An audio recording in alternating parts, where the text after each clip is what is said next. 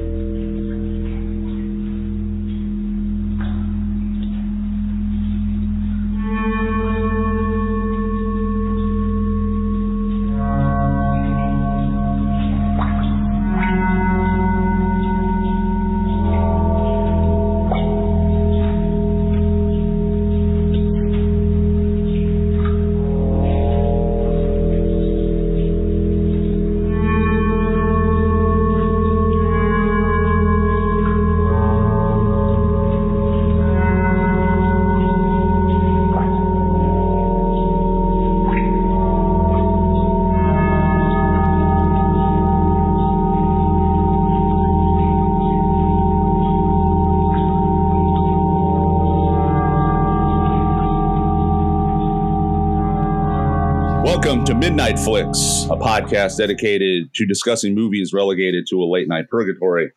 I am one of your hosts, Adam Walker, and joining me as always is co host Pat Mitchell. And today is going to be a, a, different podcast in many ways, as you know, Pat. Yeah, conceptually, something that we came up with in the very first episode and then never talked about it again. Right. So that's hope- cool for all the listeners that have, are totally confused. yeah, I was hoping that you would bring that up. So when we first were conceiving of this podcast, we had the idea of having guests on periodically, and we had dubbed that portion of the show the Dial a Dude portion of the show. uh, we have yet to dial a dude until today. Here we are, almost to the end of our second run, second season of the podcast. So, without further ado, um, I would like to introduce our guest for today, and uh, he is uh, Nate Herbert. And how's it going, Nate? Pretty good. Glad to be here. Yeah, thanks again for uh, deciding to come on. Um, so, first right, guest. Here you go. The dude is on. First and last. Probably exactly. This is going to just go down in flames, and it's going to be. You know, I got to tell you, I haven't shot the shit about a movie in a long time. Yeah. And, uh, and, uh, especially with you for sure. Right. But, uh, I probably actually haven't watched an actual movie in a long time either. Um, you would think with the past year and all the fucking shit that goes on, you know, plenty of time to watch movies. And I'm just kind of like virtually completely disinterested with anything that is presented to me on any of the uh, online platforms that are commonly used.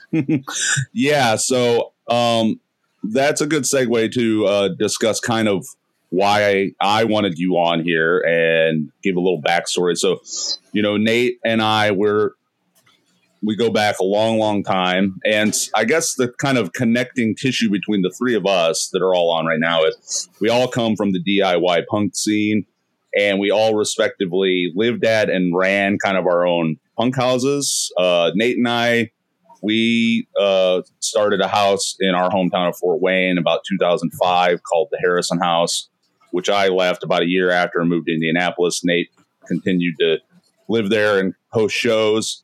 Pat, you lived at the Halloween house, and did you live at the Drink or Die house as well? I didn't live at the Drink or Die house, but I started the Halloween house at uh, 49th and Norwaldo, and yeah, or, yeah, right around there. And then we moved to the 38th and and whatever the fuck, can't remember the intersection, but both those houses, yeah. And then I we uh, or I volunteered at the dojo as well. Yeah. So we all have our, our respective bona fides in the, the DIY punk house scene of, of Indiana. Nate and I, we were friends long before that, but it was a, mm-hmm. a, a, project we decided to take on like, um, you know, mid 2000s. And uh, so Nate also is the co-host of another podcast called Demo Listen, which you guys specialize in just discussing basically any kind of new thing that people throw at you that's coming from the punk and metal underground or whatever. Just kind of anything yep. that comes across your desk and you guys, mm-hmm. you know, completely unscripted, just kind of discuss it and, you know, talk shit. Yeah, it's very fly by the seat of your pants. Nothing can be older than one year. and uh, if it is, we don't listen to it. And um, we're not always nice about it. So, whatever. Right. Which you know, I'm sure many people have told you guys that that's actually some of the the best parts of the podcast is when you guys get the stuff that you hate and and have a, a lengthy discussion about that. Yeah, I think that I think that there's a that came up in the last episode actually that we just recorded that hasn't gone up yet, and um, somebody said we should just that's all we should do, and it was like, but then it loses its impact. Sure, um, you know, it's nice to when when you have something in there that you really go all in on. And I should I should state that we don't ever usually intentionally like get into like ad hominem attacks. Right. Uh, I just don't like your band. You know, you might be fucking cool, but I don't like your fucking band. Um, so that's usually where we try to leave it. But um, I think that I don't know. It seems like a lot of times anymore, especially everybody wants everything to be very squishy and everything should be very friendly, mm-hmm. and that everybody should feel safe. And, and, and hey, that's fine. But uh, you know, I like uh, I like my punk, my hardcore mean, right? Yeah, and I think that's just you know that is a symptom of excessive postmodernism and a hyper capitalist kind of reality that we live in. That everybody has their own interpretations of what's good and bad, what's true or false. You know there's all these different like personal timelines that people have developed and that's why nobody can come up with any sort of objective sort of standard or reasoning. And it's funny that you mentioned that because I've had discussions with people before about art and music specifically where you know they want to try and say well you know you know it's all subjective you know what's good and bad is subjective. And and to me i've always kind of held that no like there has to be some sort of i feel like standard that things are weighed against to give it some sort of like relevance greater relevance you know? So you know like yeah, there is a certain subjectivity to it but i also feel like there is a standard. Sure. I mean the standards the standards are your own personal standards by and large for me right? I mean you know I, you i think you fall you, talking about movies, talking about anything. Right. When you get into too much, you fall into the realm of being like a critic, and mm-hmm. you get into the realm of sounding like your parents telling you that Iron Maiden fucking sucked because mm-hmm. uh, you know they played music that was they couldn't understand. It didn't sound like fucking Crosby, Stills, and Nash or some bullshit like that. Sure. Um. So you you kind of run the risk of grandpaism and like running into it, like you know the level of a critic. Um. I don't know. I think that there is a you know good when you hear it and you know shitty when you hear it. Yeah. And I know shitty when I see it. And that kind of leads into tonight today's movie.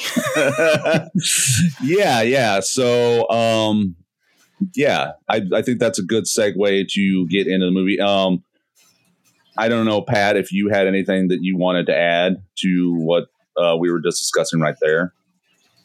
It's no other than you know, I guess I'm curious Adam and I, uh, I feel like sometimes I wish we were like a little bit country, a little bit rock and roll. like, like, do you and your co-host partner agree on a lot of shit, or like when you both shit on something, is it in total agreement, or is there a, is there an aspect in which you're you're backing something that your co-host is is kind of trying to shit on? I think more often, I think that because I mean, Gray and I's tastes tend to align, and when when we when we align, we're in virtual lockstep. Um, however, he has uh, he would argue that he has a much more discriminating taste in music. I would say that he has a much less discriminating taste in music, um, and so he is more open to things that I just absolutely can't stand. For instance, I don't like to hear men whining about their fucking problems right? I don't like to hear anybody whining about their fucking problems in music, right?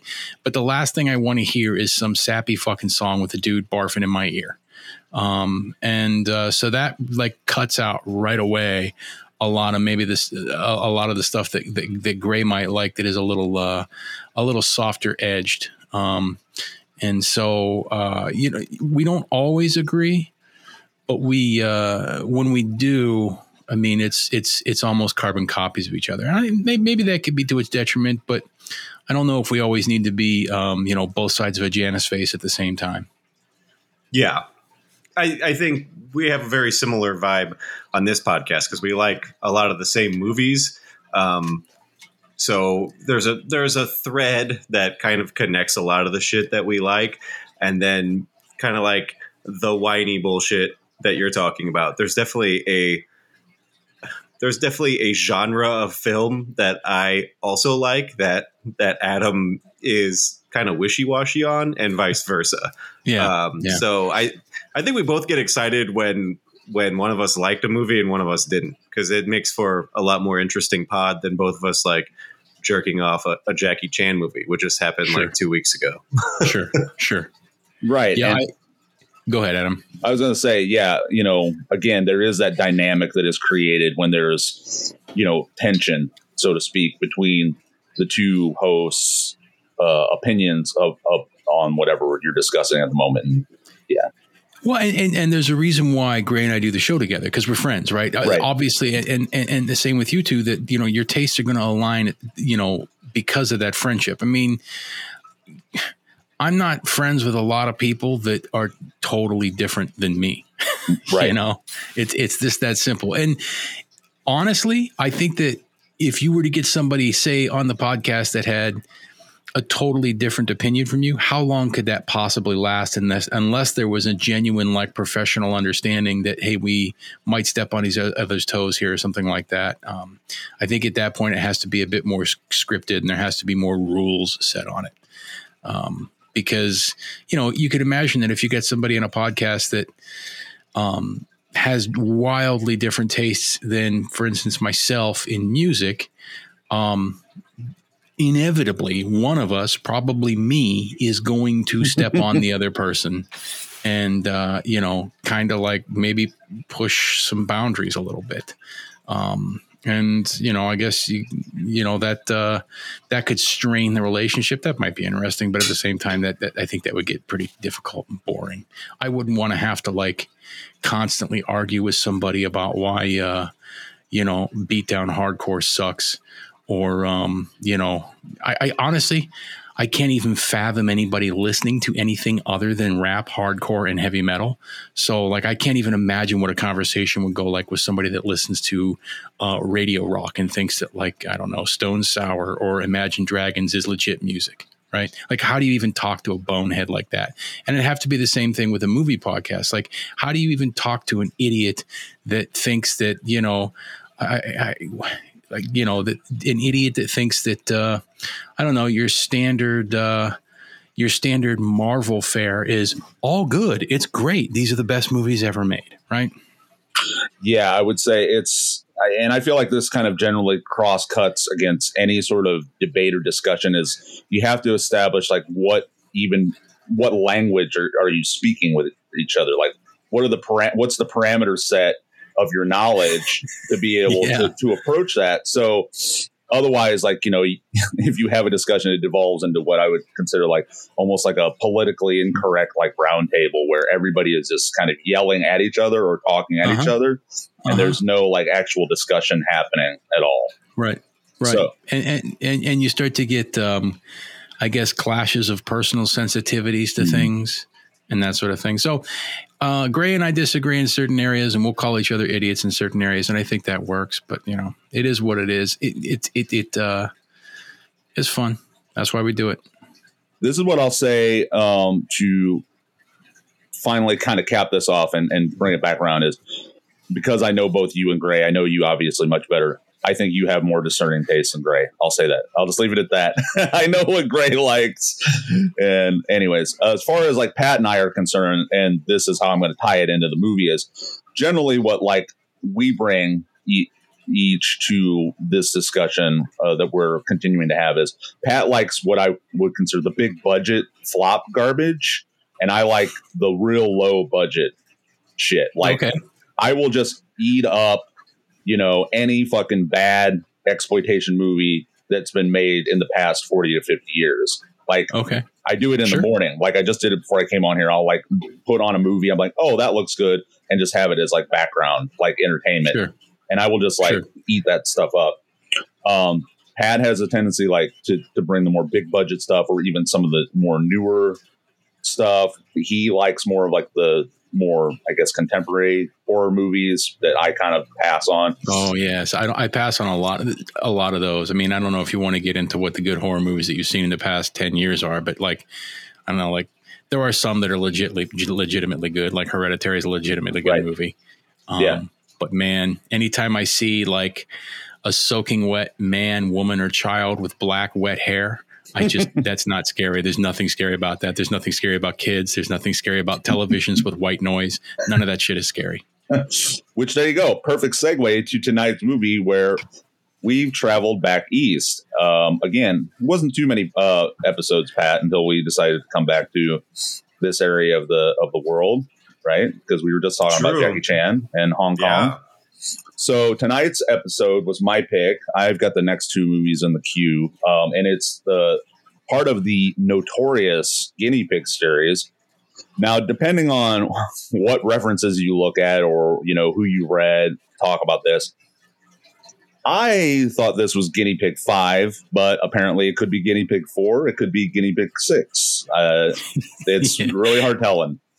So yeah, I don't. I don't even know if it actually matters because uh, there's no there's no concept of sequential you know sequential relationships between these films or anything. Right. What I read was this was the sixth one to be produced, but it was the fourth to be released. So it's like this kind of, you know, mm-hmm. you know, this kind of like uh who knows what happens with uh, this movie. But anyways, um and this is a movie that came out in 1988 and again it's a part of not really an anthology series and I'll talk more about this when we get more into the movie, but it's it's a series of actual like short-ish films that all have different um, they all have a different kind of story to them. And there was five of them total with a sixth one being sixth and seventh one being the documentaries about the movie as far as what i know. Um, but again this is why i brought you on for this one specifically not because not only because i feel like you would have you know uh, a lot to say about it but um, you're the one that introduced me to the guinea pig mm-hmm. series. Um, and I thought, like, you know, after we had done the um, Pink Flamingos episode, because we had a lengthy discussion during uh, that podcast episode about the shit eating scene.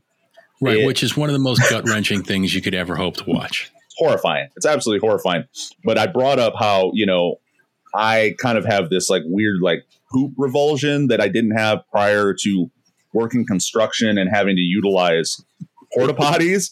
And I brought up the story that we were talking about when I called you about like when we got that poop, that shit eating porn uh, yeah. anthology from Andy. Yeah. You know, because mm-hmm. we had heard about Veronica Moser and the being the, the shit eating queen, the shit eating yeah. queen, and as it kind of fell in line with both our interests in finding the most repugnant, repulsive you know forms of art we could find obviously movies um, that kind of fell in line with us. And we just sat there and watched it like eating breakfast just like laughing right. i was eating fruity pebbles i believe. I was on like my second or third bowl of fruity pebbles when you came down. I had already watched most of the movie by itself and you were like are you watching that veronica moser movie? And i was like dude this is fucking disgusting. And then we just watched it a second time the whole way through yeah, where it was just like people like there was like literal tarps laid out uh-huh. in whatever studio they had, just rolling around in the shit, literally fucking and sucking. And I just thought it was funny how I went from that to being like, I can't even look at like a pile of dog poop, and I start to gag because. Well, I'm not there. I don't like shit. There are very few things that uh, I dislike more than the scent of shit, but um, I'm not quite there with dog shit. Uh, yeah. But the thing about Pink Flamingos is is that she's eating dog shit. Yeah. I wouldn't be bothered if it was human shit. I'd be like, ah, whatever, right? right. It's kind of gross. It's it's it's you know whatever. But like, do what you think. But the fact that she grabs fresh dog turds. And then Divine takes them and shoves them in her mouth, and you can tell she almost pukes. She's holding it back and she's trying to smile. That she guts it out. And holy shit, like, you know, kudos to you because right. uh, it is absolutely gut wrenching. If it were human turds, would not bother me as much, but fresh dog turds, no thanks. Fresh, right That's out of the interesting. Ass. I didn't think about that. Yeah, whether or not it's worse. like, yeah, I, I, think it is. Like, I, I don't know. I don't know what it, I think because you know, especially by this time, you know, I mean, who hasn't seen like coprophagia by this time, right? In 2021. Right? right? If you're under, if you, we'll say if you're 40 or under, there's no way you haven't encountered coprophagia in your internet life. Um, two girls, one cup, right? Right. Grandma's reaction videos were all over YouTube, right? Granny's has seen two girls, one cup. They, they know. Everybody knows. So, like, eating human shit is almost blase in its shock factor. But eating fresh dog shit, whoa, no thanks. Yeah. In, and for like 19, what, 68? yeah, se- exactly. 72, yeah. 72, oh, yeah. Okay. So, yeah. Jesus Christ. That's what we were talking about. I don't want to make this a Pink Flamingos rehash, but we were talking about like it's still repulsive some 40 odd years later. That's though that has legs. That repulsion and, has legs. And this is my last thing about this because I could talk about divine eating that dog turd all fucking day. Um, is it's an addendum. It's not even part of the main plot. It's like, hey, by the way, just to prove that she's the most vile person on the planet, here you go. Yeah, she did it like improv. yeah, yeah. Which is even more insane. And kudos to her.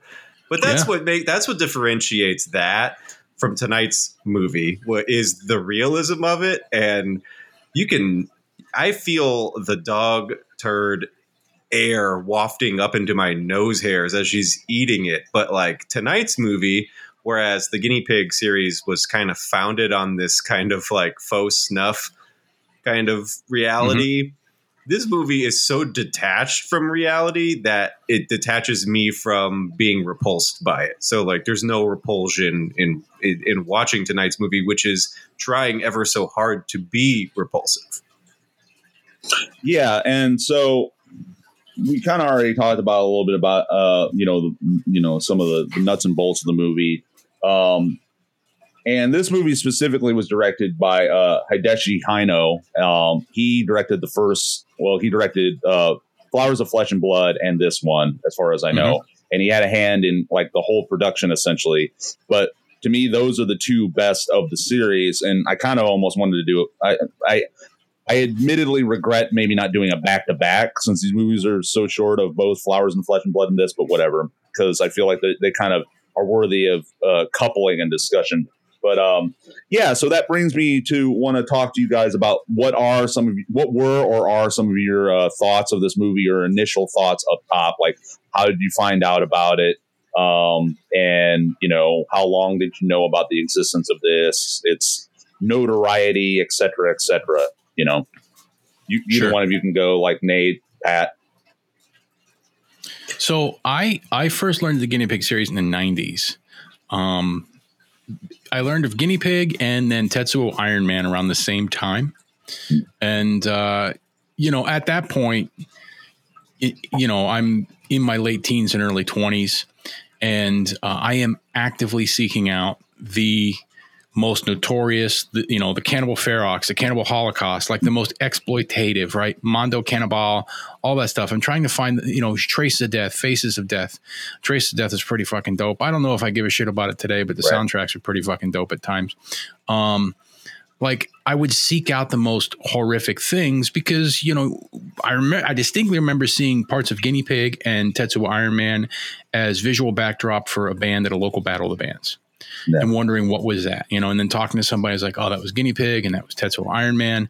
And then you go to parties or something like that, and somebody would just put in, you know, a shock video just to leave on, right? And, and as the party went on, it you would see like people segregate where people are watching Traces of Death 2 in one room and then everybody else is like just hanging out in the kitchen or hanging out outside and not really wanting to deal with the, the fucking death metal weirdos that are watching you know like a pig get fucking burned alive and trace i think it's traces of death 2 that has a pig yeah. for like 15 minutes getting burned to death right? Yeah. Um so at that point you know there's a certain like I, I, I would say like juvenile masculine curiosity to it because uh, yeah. it definitely seems to be a, a, a, young male thing to want to see shit like that.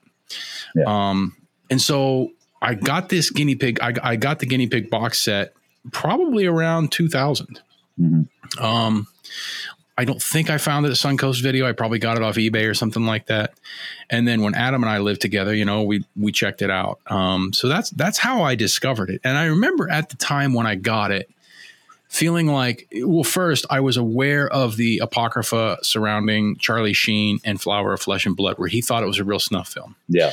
Now, if you watch a Flower of Flesh and Blood, there's no way in hell you think that's a real snuff film. I mean, let's face it, the effects are okay, right, for what they are.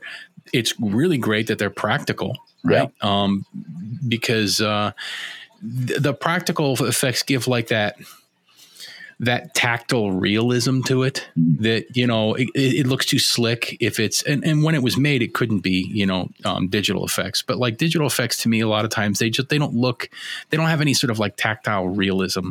Because i don't know what it would look like to sever somebody's arm. I know the anatomy of the arm but i don't know what it would look like right? Yeah.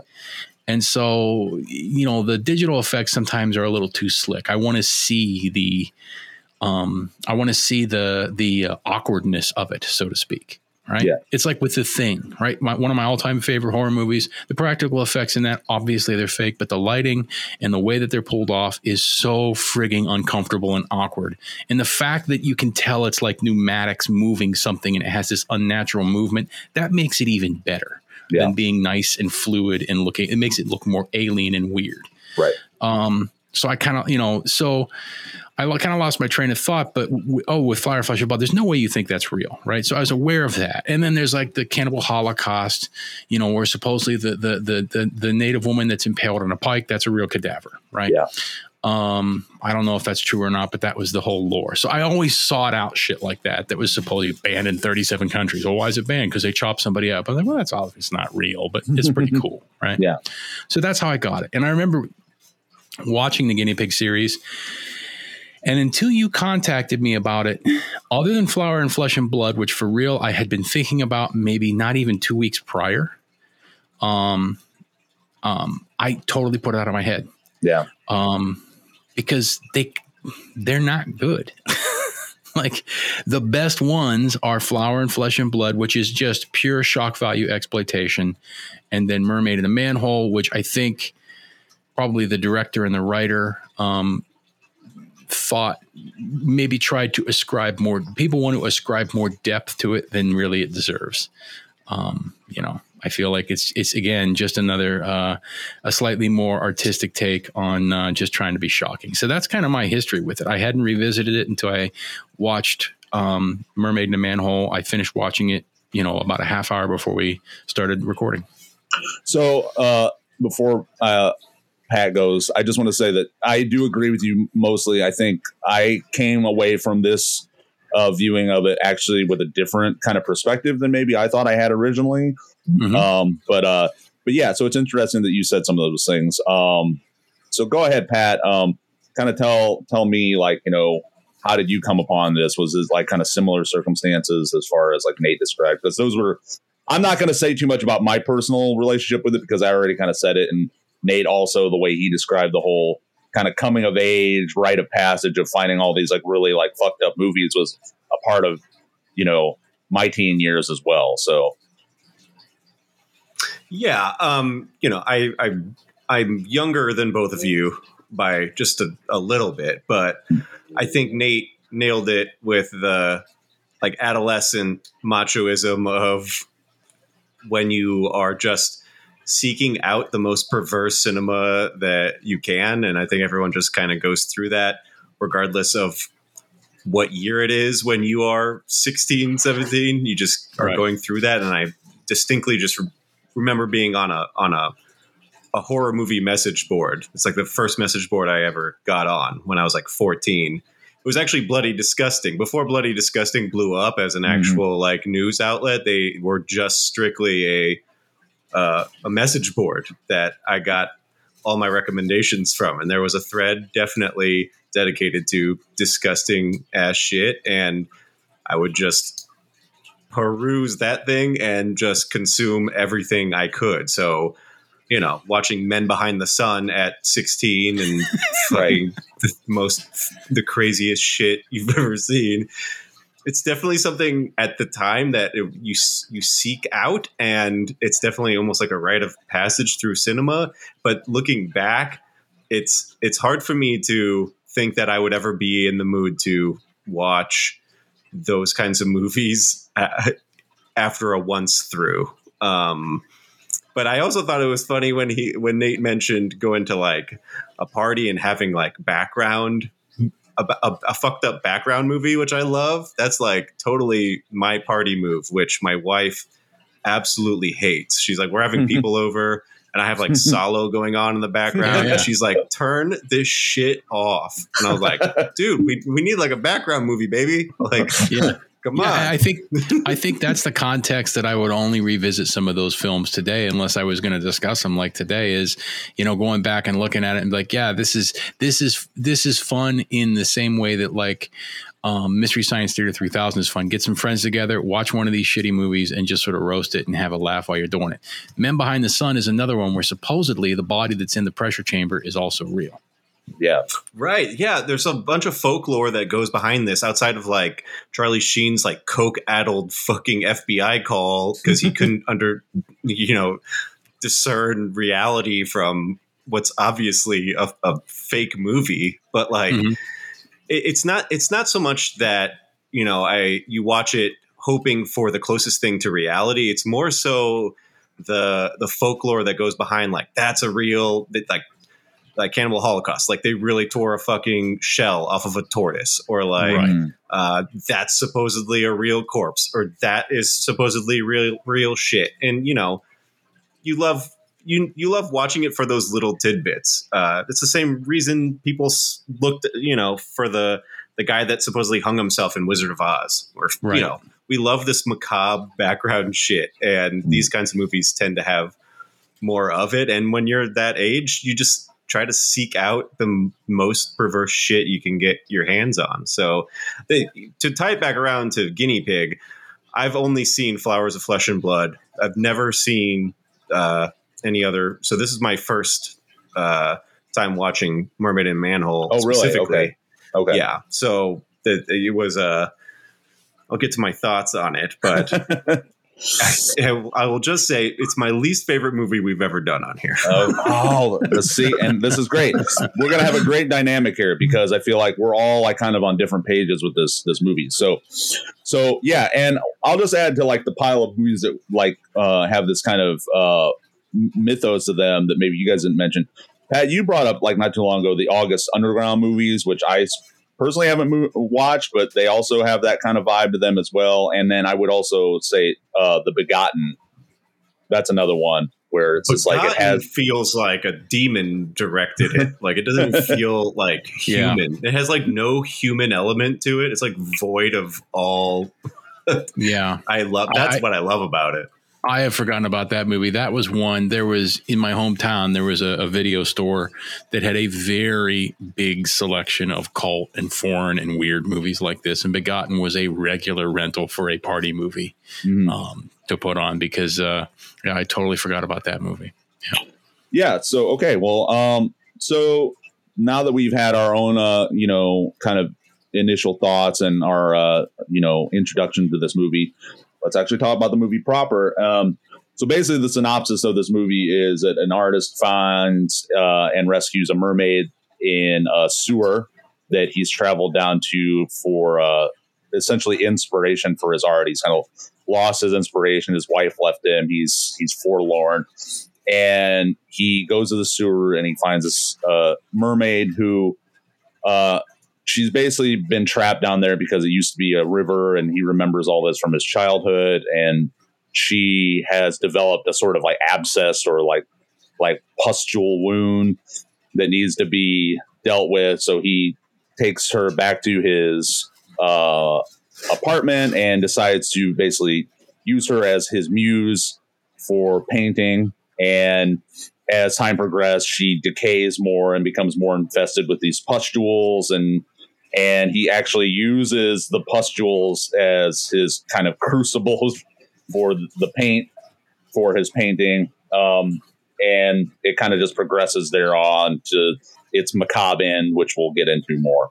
Uh, uh, any other sort of metrics or whatever, budget, box office gross. This is another one of those movies where doesn't even register. The, this movie, this movie, and Flowers of Flesh and Blood were pretty underground for a good time. They never even made a blip on any of that sort of uh, radar, um, other than like them entering into notoriety due to you know, like you were mentioning about Charlie Sheen, uh, which we can talk about more at the end of the show if we want to. Um, so, and as far as like critical reception, again, because of its nature, none of the the big names I can't get any pull quotes from, but I will say this because I feel like um, this thing that I did find kind of hinges upon what both of you might have felt about this movie as far as any sort of like criticism of it. Um, I found on this website, uh, Tales of Terror, the the reviewer said the film should have spent a few more hours in the editing room. It is 20 minutes too long. That said, it has one of the most polished scripts and complex storylines in the franchise. It doesn't make the movie great. It only shows how bad the previous ones were. There is overacting. The directing can get lazy at times, and pacing is all wrong. But this one is worth watching. So there you go. Yeah, I kind of con- concur with that too because Adam, when we talk about this movie, when you contacted me, I was like, "Well, that's the only one worth watching. That's the only one that out of the six movies in the Guinea Pig series, that's the only one that I feel like feels like an actual movie." Mm-hmm. Um, or has a storyline of any kind. Right. Um, the rest of them are just pure shock humor and, and like you know dark violent humor, um, and just then pure just shock value. Um, so yeah, I agree with that. Any other thoughts, Pat, before we get into it? No, we can we could get right into it. All right. That being said, let's move on to the good, the bad, and the questionable.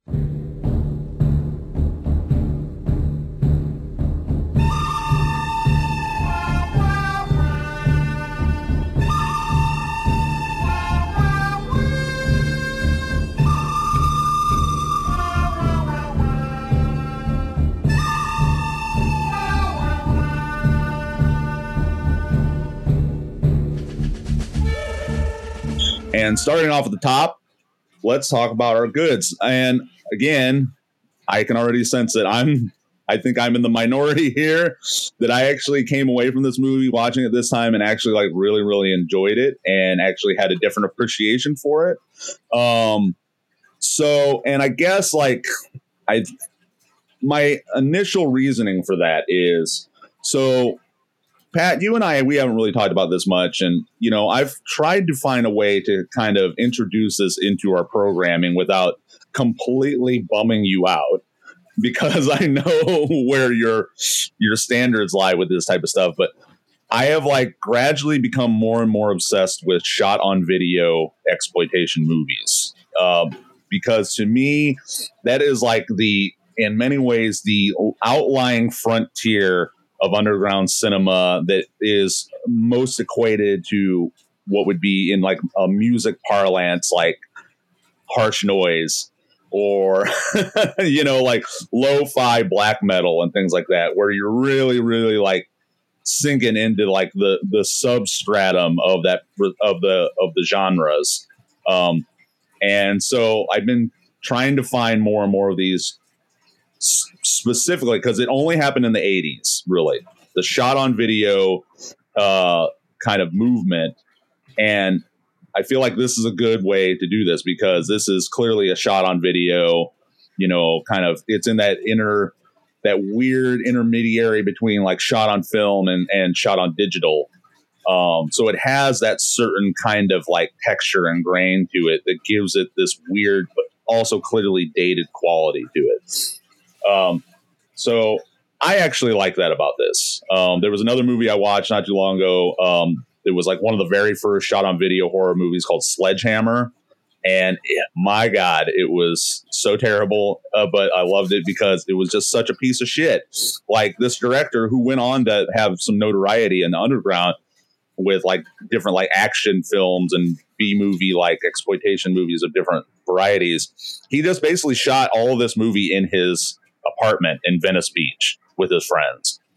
and I think that's why I kind of like this type of stuff is because going back to talking about Pink Flamingos again and Deadbeat at Dawn, this is just like a bunch of buddies. They're friends that all got together and they're like, let's make a shitty movie. And you can tell like there's like probably like they're just having fun doing it. Now, I digress because I don't. I, I, I would I would say that there was that same sort of feeling with this. I kind of watched the making of documentary a bit uh, with these, but um, yeah. So I like the shot on video aspect of it. That's one thing right off top that I like. Um, one of you guys just jump in, like if you do have any goods. I don't want to take up all of it, obviously, but I can. But what goods do you have about this movie that you can talk about? So I think that I, I so I think the shot on video, um, you talk about how it's just friends making a movie and that sort of thing.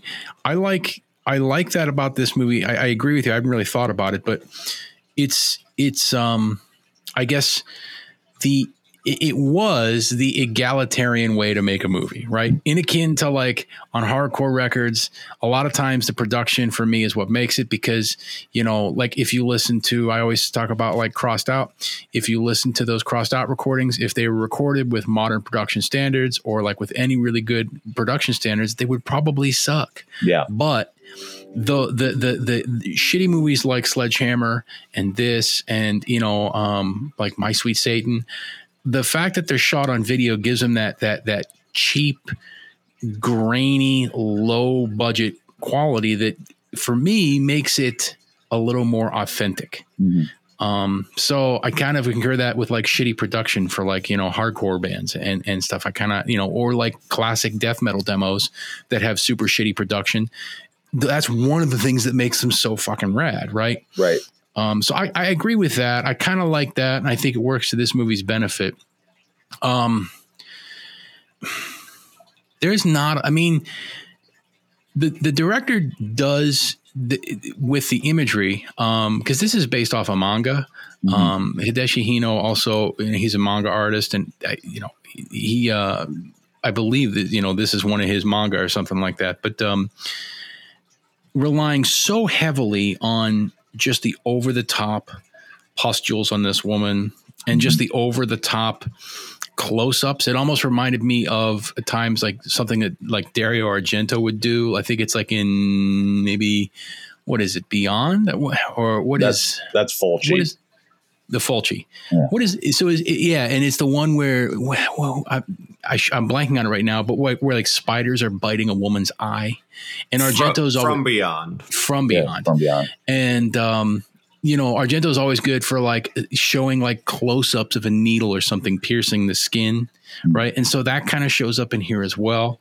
Um, I think that just kind of leaning real heavy into the, um, even if it doesn't necessarily look that real, but leaning real heavy into the, um, the over the top effects and the abundance of worms um kind of kind of works to its benefit um uh the colors are cool there's a cool color palette in the movie mm-hmm. which you know um kind of uh, maybe I'm trying to ascribe more more intent to this than I than, than was intended, but um, you know, there's a cool color palette which plays with the fact that this guy was an artist, um, you know, but uh, revisiting this movie after probably not seeing it for 15 years, um, there's not a lot that really stands out to me as the good. I'm really struggling to find something where I'm like, yeah, that held up. I think that that still holds holds up for like a solo watch.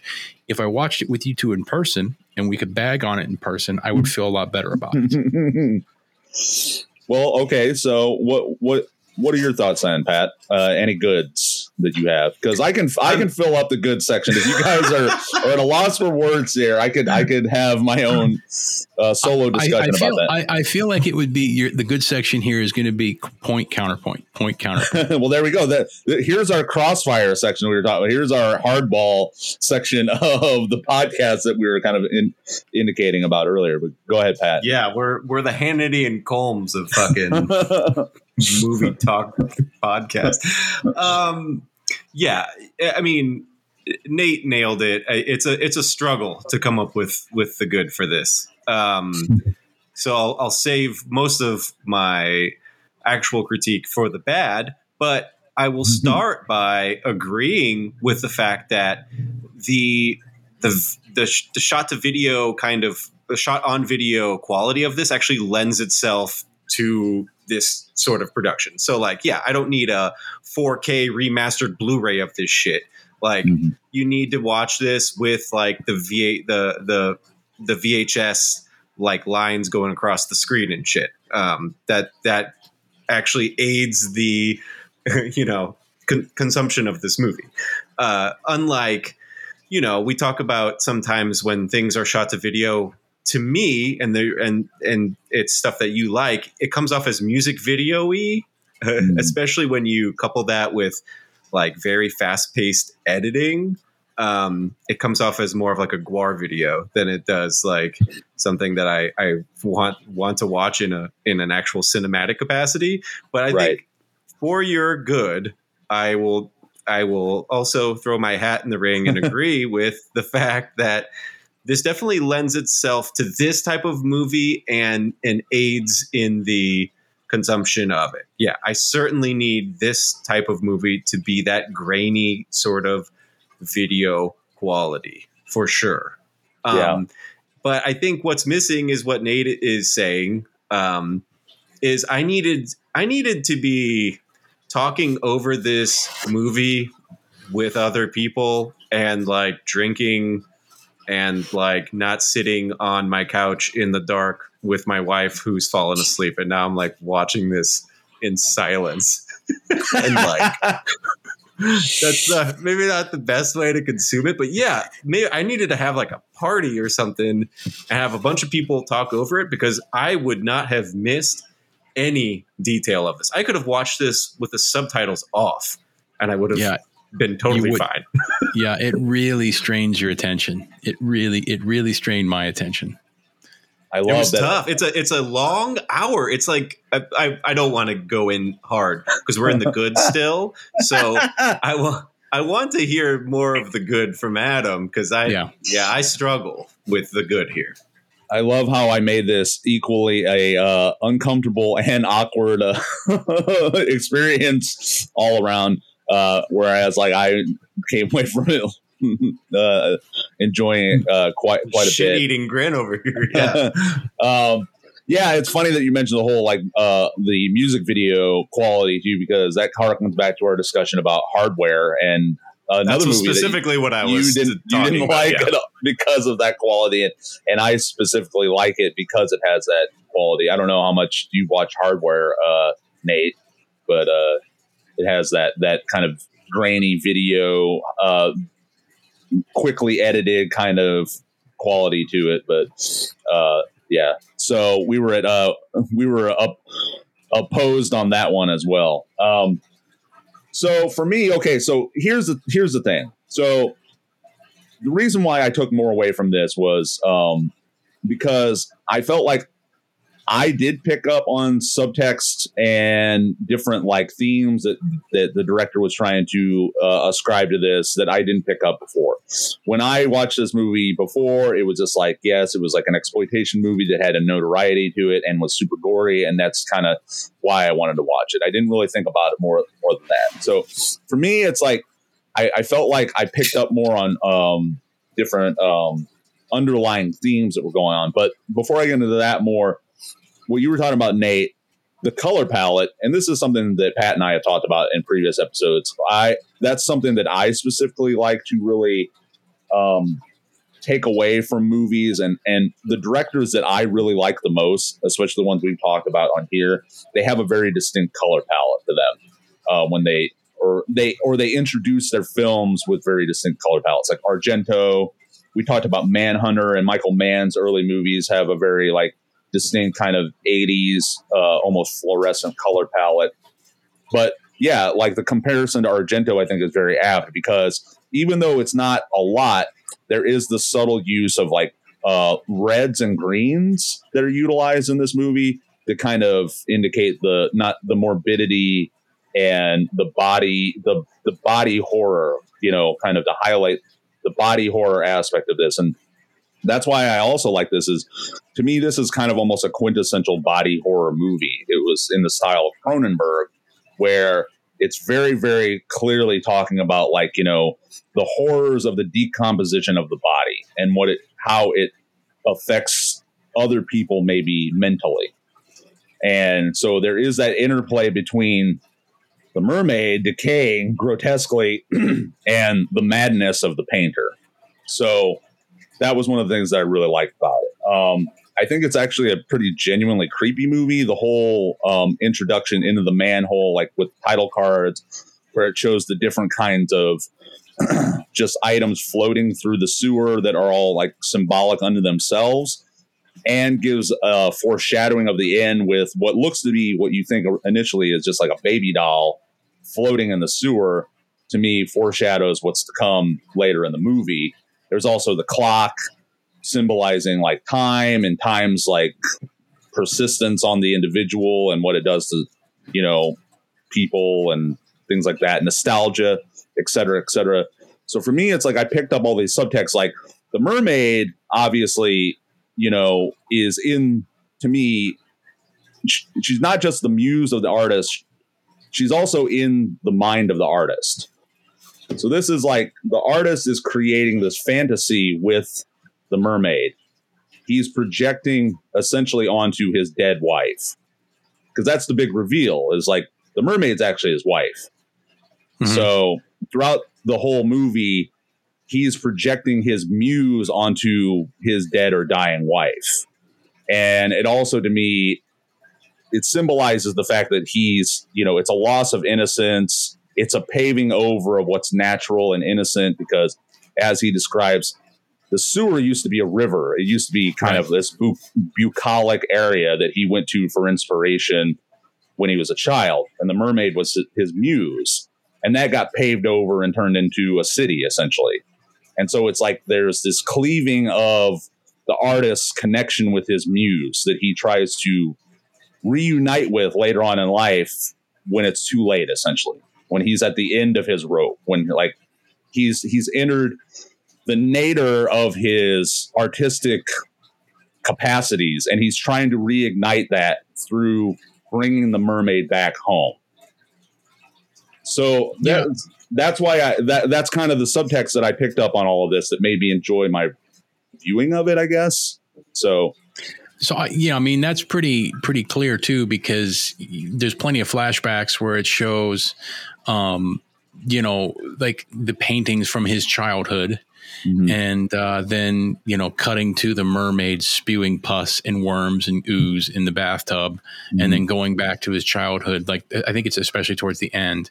Yeah. Um, you know, and he talks about how this used to be his, uh, this used to be a river. He'd come here with friends and dragonflies and, and so forth. And those are all gone now. Yeah. And it's all paved over. And, and so, yeah, that's, I guess that's where, where, when I talked about like, I feel like maybe this movie wanted to, be more um, poignant than it was than it was capable of being mm-hmm. in in the way that it was made um, because any any nuance of like depth or any greater intent in this movie is just ridden right over for me by how ham-handed everything else is. Like even at the very end when it talks about how you know he he it shows the dismembered wife, which those effects don't look too bad with that lighting right. and everything like that. They don't look too bad. There's plenty of sausage links hanging out and and worms and other stuff. And who the hell knows what's inside a body, right?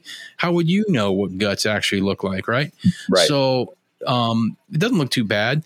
The baby, which shows up floating in the sewer in the beginning, right? I mean, yeah, it's a doll, but if you if you the way that the camera dwells on it and focuses on it, it kind of sits with you. You're like, ugh, that's kind of gross. And mm-hmm. here he mm-hmm. comes with a painting of it. Um, so, you know, by the time you get to that point at the end when the reveal is that he's dismembered his wife and so forth, you know, maybe there could have been some greater takeaway from the movie, but it was just so. Um, I guess it, it was pushed so far in the background with how over the top and shocking the imagery had to be. And then at the very end, there was that they found a fish scale. They didn't know where it came from. Oh, fuck off. So was it real or not? Like, don't don't do that teasing shit, right?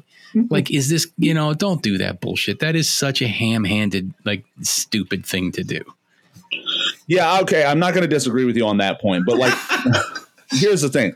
Like, I think for one, okay, I really I love the special effects in this. I think the the makeup designer and special effects team did a really good job of making that mermaid look genuinely disgusting.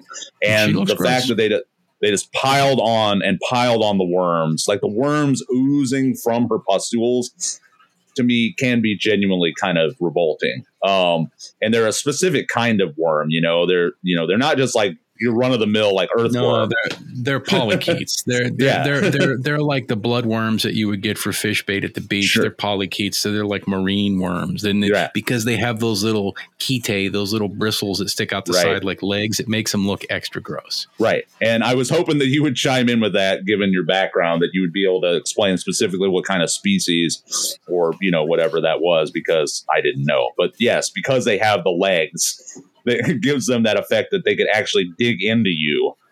That's what gives them even more of like this menacing kind of aspect to it. Um, I think as far as like the um the dichotomies. Hey, you, uh, sorry, is but, is Nate uh, an entomologist of sorts? I'm a I'm a biologist.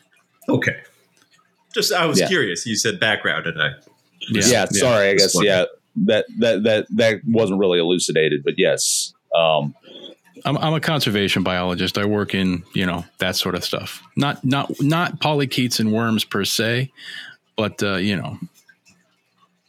He, we'll have he, you back for the worm portion of all of our discussions. Then there you go. or or snakes, specifically when we talk about snakes.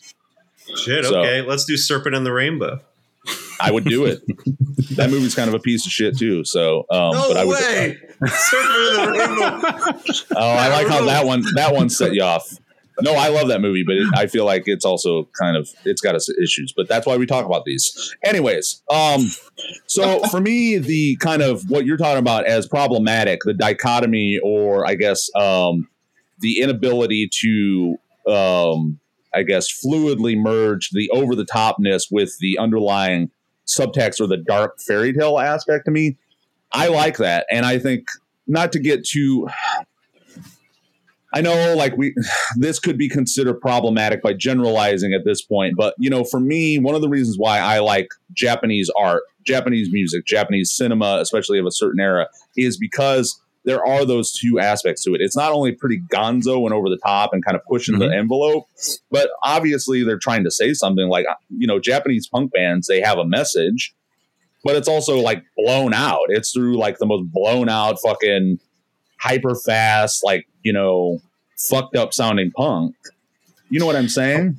So, so I'm going to say something here. Um, on my podcast, we say problematic things all the fucking right, time. right. Right. So do we. But I'm just saying, you know, I like to, but I like to say that up front in case people are just coming to this episode first and they think, oh, well, you know, these guys don't recognize these things. I just try to put I that think, stuff up front. I think a lot of times we in the West, particularly we in the United States, try to ascribe more depth to Japanese art than perhaps sure. is there because that's, it's lost in translation. That's all I was trying feel, to set up front. And we're also trying to feel maybe a little cultural sensitivity or right. whatever because, uh, hey, I, I, I don't necessarily have to think that there was any deep intent other than let's just you know because you know Hideshi Hino is a, is a horror manga artist and writer. So mm-hmm. maybe he's just trying to fucking write some gory shit and any meaning was just secondary right? Mm-hmm. the the first things first was let's make something that's gross and shocking. Let's put something out there that's that's that's repulsive. And then as sort of an afterthought all right because that's what it felt like to me let's try to make it mean something yeah. right? You know, it's like, you know, you'll never convince me that James Joyce meant a goddamn thing when he wrote Finnegans Wake, right? He's dead. You'll never fucking know, right? It's not even worth discussion. I, dude, I love that you brought up James Joyce because I know this is like a continual thing that you have brought up over time as far as like any sort yeah. of like artistic analysis you like to do of things is like well, I love it when, it's because I have relatives that are Joycean scholars, right? right? Like like experts in James Joyce. And I had a, I had an argument with them one year in Thanksgiving because I said I took down I took an honest crack at Finnegans Wake. Yeah. And I got about 30 pages in. I was like, this is fucking bullshit. and I put it down. And I and I said to him, I was like, you will never convince me uh, anything other than that's fucking bullshit.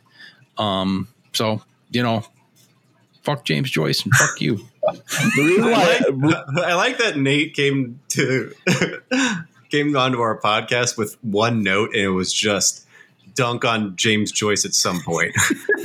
this is only no, his only note just, that he took. it's just it's just every every time that I, I hear like I, I, I kind of I don't like the idea of trying to ascribe any more depth than what is transparent like like what is on the surface to a lot of art because we can't get inside the artist's head. You know rothko is another one that i bring up. Hey cool you paint squares and squares. That's pretty fucking cool. Who gives a shit right? Like i'm not I, an art critic. I'm not a fucking artist. They look pretty cool but i you know yeah i guess maybe it means something to you rothko it don't mean fuck all to me See, uh, so I love Mark Rothko, so there's that point. uh, and also the reason why, like, I'm I'm glad that you brought up Finnegans Wake is because I've been reading um, um, uh, Joseph Campbell's uh, Hero of a Thousand Faces. Um, which I don't know if you guys know or are aware of that book, but basically it was essentially the inspiration for George Lucas uh, writing uh, Star Wars. Oh, and, Jesus, don't even get me fucking started. And that's a whole other thing I know.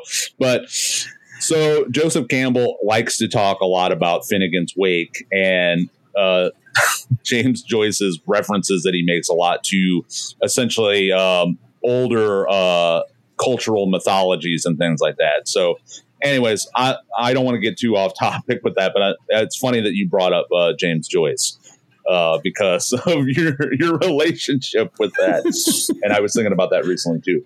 Um, so, anyways, that's essentially okay. I'm going to leave it at that. Those are my goods. I like this movie. I took you know things away from it that maybe y'all didn't. Um, I, I like the you know the overall vibe to it, and I think it's a perfect length of time. It gives me kind of that whole you know, again, it's not necessarily an anthology per se, but it gives me, because of its succinctness, it gives me the feeling that it's like part of like an anthology a la Creepshow or sure. Tales from the Darkside, you know, things like that, which, you know, sure. Pat and I, we've talked about those at length at, at one point here on the podcast as well. So I'm just going to say those are all the goods you guys got everything off your chest. I got mine. I'm gonna let. I'm just gonna open the floor then to both of you with the bad. And, and Pat, if you want to go ahead and take the take the reins this time, uh, please deal out all yeah. your bad. I ju- I just feel like it's like a B reel that a special effects individual would put on a resume to turn in like when they're applying for special effects artists on a movie like i did a bunch of really cool mermaid effects in college and i shot a bunch of b-reel on it like and he's like turning it in as like his resume. There is no story here. Uh, nothing worth sitting through for over an hour.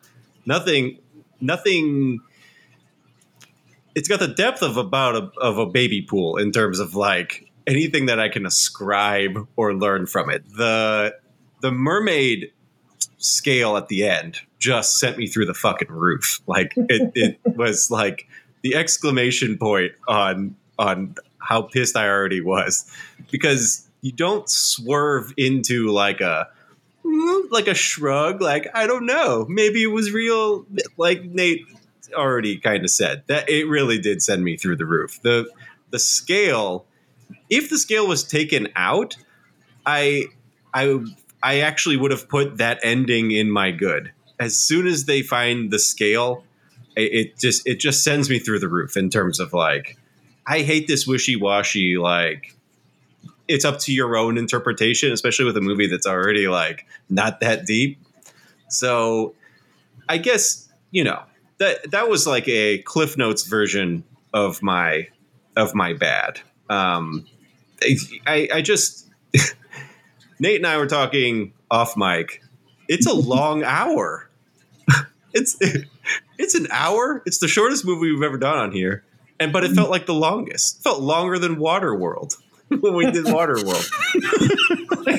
I felt like it. Just, I paused it so many times to check the timestamp just to be like, how much time do I have left on this? Like, I, I just I didn't know.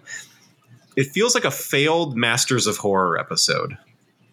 I, I, I, just I'm trying to give as many like analogies as to how I felt. Uh, it felt like like a, a knockoff Takashi Miike kind of episode of Masters of Horror. Um, what I will bring to the table is, do you guys think if we drop the guinea pig name off of this, that this is maybe not more successful, but better received? by individuals because then you're not going into it. I went into it with a like, I was ready for some shit. So maybe I was just let down. I was mainly bored instead of repulsed. Whereas I went into it thinking guinea pig, this is going to be some shit that's going to be stomach turning and hard to sit through. And so my reaction to it is is predicated upon knowing that it's a guinea pig movie and thinking I was getting into some really repulsive shit when in fact I mean this this was some PG shit on the on the scale of really disgusting shit. Well, I think that there's a couple things here. Number one, Adam, you mentioned how the worms are gross, and I distinctly remember the first time we watched and you and I watched this movie. You going, man, that's fucking gross. When the worm, when she's like puking up worms and shit. Yeah.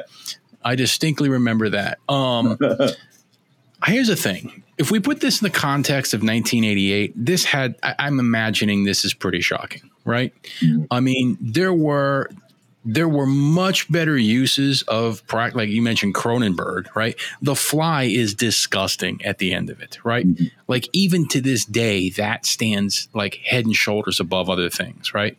As far as practical use effects and how horrific and disgusting that is, and successfully incorporating that level of shocking imagery into a cohesive, good storyline, right? Um, but when you're just looking at this from like being out in 1988, um, I can imagine that. Yeah, this pro if, if if seeing this in the 90s, we laugh about Charlie Sheen and Flower of Flesh and Blood, but you know, it, it is fairly shocking in that context. Removed from that, like so, guinea pig. Ha- I think guinea pig has an outdated reputation of being shocking. Um, it it doesn't stand up anymore because now in 2021 I can go find the real fucking thing, right? If I want to fucking go see somebody get cut up with a chainsaw, give me five minutes, not even on Live mm-hmm. Leak, and I can find you multiple fucking examples of it, right? Yeah. And it's almost to the point that it's like it's banal. And that's what's so shocking about it today is that like the banality of that sort of thing right? That we we can we actually joke about something like two girls one cup when if you showed that to somebody in the 50s are you kidding me? Their head would fucking explode right? Mm-hmm. If you show grandma in the 50s two girls one cup their head would explode. But when that was a big thing however long ago that was 10 15 years ago like it was it was a laugh track on YouTube, right? You don't you know watch watch my gram watch this horrific horrific video, right? So I think that the the, the notoriety of guinea pig as being shocking anymore is outmoded and outdated and probably undeserved. Um, it's the notoriety of guinea pig for me anymore is um, like novelty, right? Even Cannibal Holocaust eh, does has more of a shocking notoriety because the scenes of animal abuse in Cannibal Holocaust are definitely real. Right. right. And the same thing for a lot of those Italian exploitation films. Like that sort of stuff is definitely real. And that still holds. In fact, probably more so than in the, eh, the 70s and 80s. Like nobody wants to see, you know, a turtle get fucking chopped up or like, you know, a coati get, you know, you know, gutted and stabbed on a riverbank callously for a movie, right? It's not it's not the imagery it's the thought that that's the the cruelty just for a gasp that the director would do that right? So i don't think that like i think that anymore the guinea pig series doesn't deserve its label as being shocking. Um, it deserved it at a time. Um, so that's that's my take on that. And, and like the bad with this it's too long. Half an hour right? The neighbors are fucking pointless. I don't. What are they in there for? Comic relief to to very poor effect. The neighbors are fucking pointless. They're fucking clueless because there's no way in the world they don't hear the screams and he, and, and, like they, they talk about how it stinks like fish. Like there's no way in the world that that this shit drags on that long. Um, the the movie moves along at such a slow pace, documenting the mermaid's decay, uh, for no other reason than to like amp up the shock value. There's no reason that we need to see basically every stage of growth with the pustules. Um, you know, we get it that this guy's probably fucking nuts in the beginning because he's spending time in a sewer, right? He's he's obviously crazy. We don't need to watch his descent into madness. I, I don't know. Like in retrospect, you know, 25 year old me or 20 year old me wanted to see this movie uh, for the same reason that a lot of people wanted because Guinea Pig was supposedly shocking and Guinea Pig was supposedly, you know, uh, over the top. And now, 20 years later, I don't give a shit. Um, I didn't find it that shocking in the context of like reality, real reality, the shit that I can easily see. I didn't find the story terribly interesting. I don't think that it deserves more. Um, I don't think we, it deserves more credit than you know just a passing glance at like the supposed depth of the tale of this guy you know going crazy because his wife's got stomach cancer and she's pregnant and he mutilates her and he's lost his muse and that sort of thing. That's fine. Like i said before i think that that was an af- it seems to me that that's an afterthought um, in the production of the movie. And man i am 100% on board. I forgot about the fish scale thing at the end. That is such a weak ass cop out if they would have there's there's literally no reason for the movie to continue past the point that it's exposed that he killed his dead wife there's no reason to continue the movie for that 10 minutes after where they're talking to the neighbors and they they show the police and anything like that the movie should have ended when when he was like in a hallucinatory daze, tapping his, his wife's corpse with a fucking with with a fucking knife after dismembering her. There's no reason for the movie to go a second longer than that. Okay, so this is what I will add as far as the bad. I do agree with you guys about the neighbors. The neighbors are pretty perfunctory and kind of irritating. So whatever their their role doesn't need to really necessarily be in there, or it needed to be tweaked. Um, I don't mind the length of it. I like the idea of it kind of like drawing it out and making it more like you know laborious to watch the body decay. Again, I don't think also the whole subtext I was describing was an afterthought. I think that, from what I know of um, the the uh, the panorama of hell, which was the man- manga or whatever, uh, you know, mangas that this was inspiration for. I think that was intent in the the writing, um, and it's it's a part of the writer's background as far as trying to imbue what he's doing with some sort of like parable and so that's why I don't mind the whole ending and all that. Like because to me, it's it's it's a dark fairy tale, whatever. So that's just what I'll add to it. You know, the the neighbors suck, whatever. The other thing I will say is it is interesting that the the sounds, and I didn't even think about this until I was actually reading YouTube comments about this movie, where the sounds that are being made when he cuts the body are almost like Mortal Kombat punching sounds. Right, exactly. I thought that was an interesting choice for um, sound design as far as that goes. Um, so yeah, um, those those are my bads essentially. So um, that being said, unless you have anything else to add to the pile, do we have any questions? Do you have any questions or uh, theoreticals about this? Theoretically, Man. so I'm sorry. Go ahead. No, go, ahead. go, go right ahead because you sound like you're going to say something better than me. Theor- theoretically, so uh, the uh, body horror on on paper, as we know it, is this idea of uh, the human body failing us, and mm. and the fear of what happens. Um, maybe post mortem with decay and and that and that playing out over the course of a film and the fly to great effect shows you that. Mm-hmm. And the, my favorite thing of a of a body horror movie, which Cronenberg has perfected at this point, is watching the evolution of the decay. Uh, Jeff Goldblum goes through it gradually. you see fingernails start to peel off. You see, it, but eventually it leads to like you know his lower jaw falling off, and there's like I don't even know. Maybe Nate can help me with this. A mandible or some shit. Yeah, it's like yeah, coming yeah. out. Like that. That stuff is is great. There was there was no gradient with with this. It was I. It was just zoom in on pustules after zoom in on pustules. They needed to up the ante. I like so if I in, in for, for this section, in theory, if I were to better this movie or update it to today's disgusting standards, uh, you have to have him have sex with that fucking thing.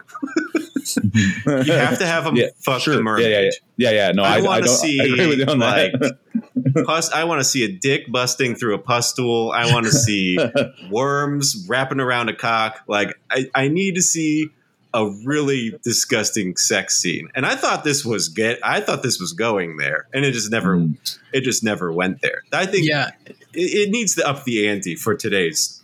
the, be- the beginning of the movie definitely there seems to be like this romantic intent between the mermaid and the painter um I- i think that there's showing just showing the ever expanding pustules but they don't really change. They don't they don't nothing else really seems to go wrong with her. Like if parts of her fell like okay at the end the mermaid rips out a chunk of her hair and pulls some scalp with it right? That's effective. And it's effective in the same way that you know like the fly when you see jeff goldblum's fingernails coming off and he's putting them on the he's like looking at it curiously and he's watching himself from his own sort of like almost as if a third person viewer of his own body falling apart. and He's pulling teeth out, and it's an amusement at first, and then it's a horror, right? Um, so you get to see. I think if if if you if she f- actually started to fall apart, right? That that would be much more effective than just showing pustules. Um, I mean, whatever. They, they probably work with whatever budget they have. I'm sure they didn't have Cronenberg's fucking budget when he did those movies, but uh, you know, like to just if you want to show me gross body figure, then let's give me more than pustules. And another thing, those pustules never covered her boobs. Always got to show the boobs. That's true. Good point. Um, you Yeah. know, like I noticed that, like as they crept up, the one thing they never covered, the one thing they never covered were those B cups. Um, you know, and and and I think that you know if if they just would have pushed it a little bit more with an interesting take on the gradual decay of her, instead of just every time that there's a new scene, they cover the pustules cover another six inches of her torso. So what? Right? I don't know. yeah, I think mean, that uh, that that that made it kind of like okay. As soon as I see the pustules on her abdomen, I know what the rest of her is going to look like by the end of the movie. yeah, I'll give you that. I will say that yes, the most effective display of the of the the decay in the body horror was when the hair gets pulled off of the scalp, for sure. Mhm. That was done to, to pretty good effect. Um, so yeah, I mean, I don't really have any questions I have myself. an actual question, so I can Okay. salvage this this section of it instead of Please do. just con- continue to dunk on this dunk on this movie. Uh, an honest question, and this is the question that I had until they found the mermaid scale. That's what makes me so mad. How do the neighbors not know? Because she's so fucking nosy. She see she's like the Newman of this apartment complex Mhm. she sees the bathtub being installed, but nobody ever sees him drag the mermaid into the apartment. Like, so my initial question was, how does he get mermaid from sewer to apartment with nobody noticing?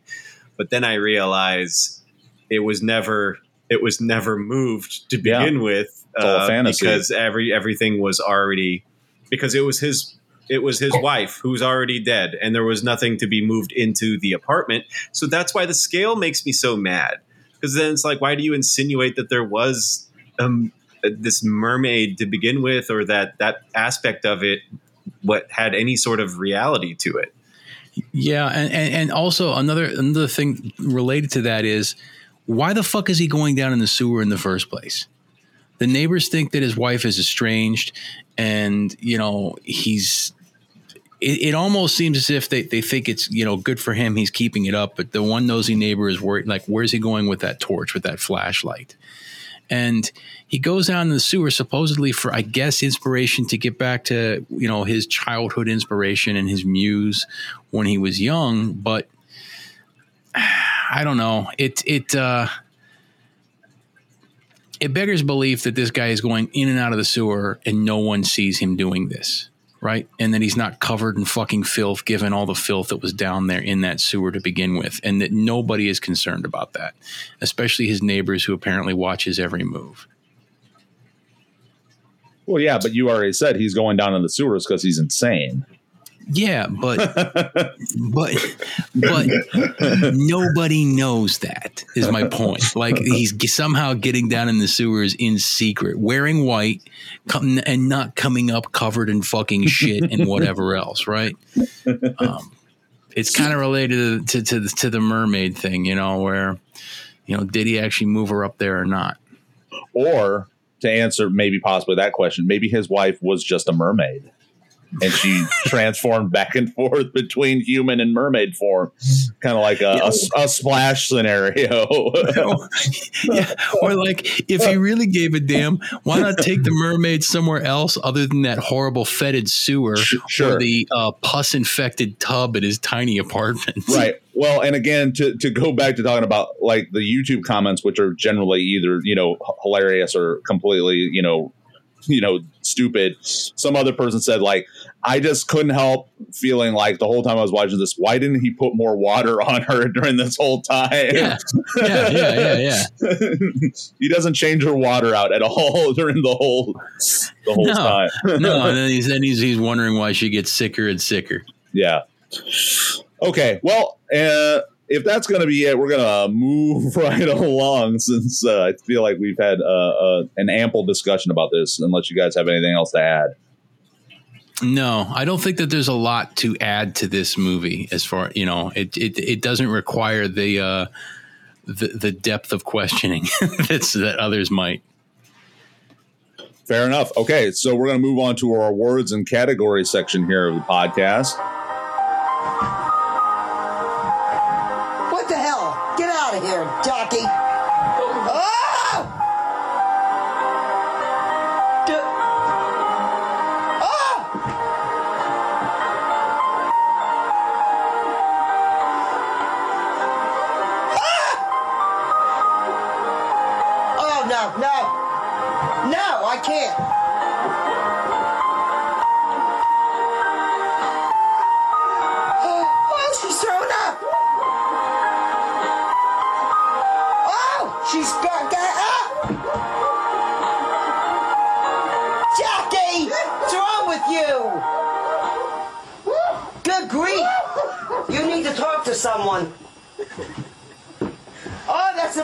And topping off uh, this part, we like to talk about quotes. Now, this is another one of those instances that happens, you know, frequently when we're watching foreign films, where sometimes the quotability is lacking. I would say, especially with this movie, it's it's even more so because there's, there's not a whole lot of dialogue or discussion going on. Um, so, I mean, I think I'm probably the only one that can actually uh, have a quote here. And for me, it was when he says, or when she says, "You will paint me with the seven colors of pus." So, so uh, okay, so uh, that, this is going to be my quote as well, um, because when he's trying to clean her up and she's talking about how there's pus, you know, and he's got to paint. In the version that I was watching, in the uh, subtitles, it called them pups. Same. Oh. Same here. Yeah. I was legitimately confused. There's yeah. pups. There's pups inside the boils. You must paint me with the pups. Okay. And uh, I kind of took it away. At first, I was like, "Is he talking about the worms that eventually erupt yeah. from from the pustules, the little pups?" But uh, that makes more sense that it, it is actually pus, and it's just uh, a spelling error. I thought it was an error in translation as opposed to just an error in uh, typing, perhaps. Yeah, same. Yeah, mine. I had we had the same subtitles apparently because I that stood out to me as like weird. Yeah, I didn't Which notice I actually. I think it's better if it's pups, right? Why? like, like, no shit. I was stoked. I was like, what are we about to see here?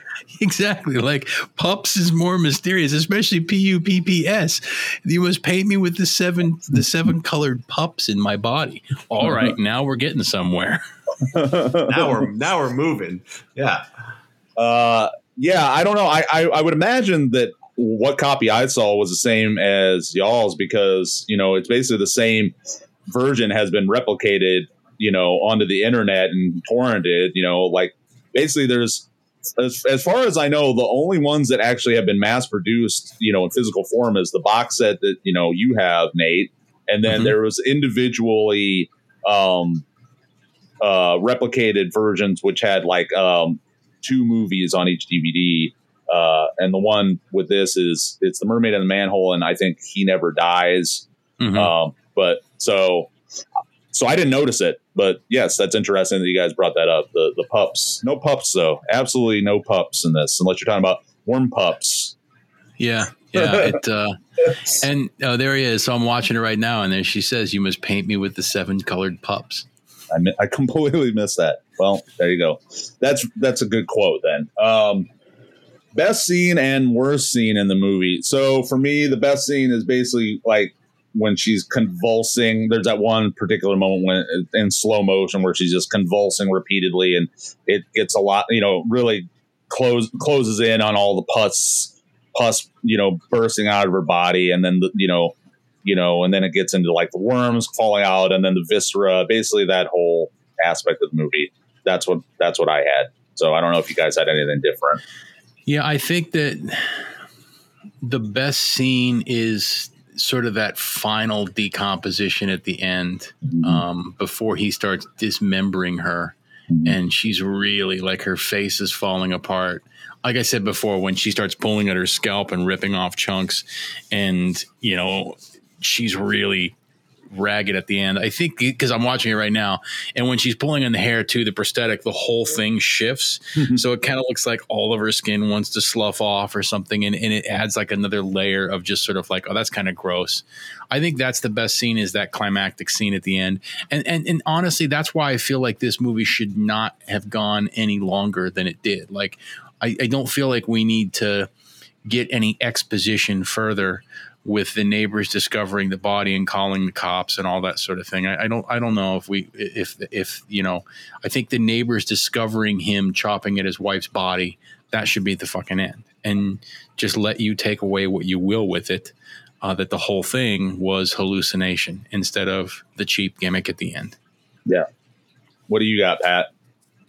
The best scene for me was what, which is kind of the ham-fisted nature of this, which is when within the first five minutes of the movie he goes into the sewer and finds the mermaid in a manhole, which is yeah. hilarious. Yeah, yeah, yeah. They, it's so literal, right? It's so literal.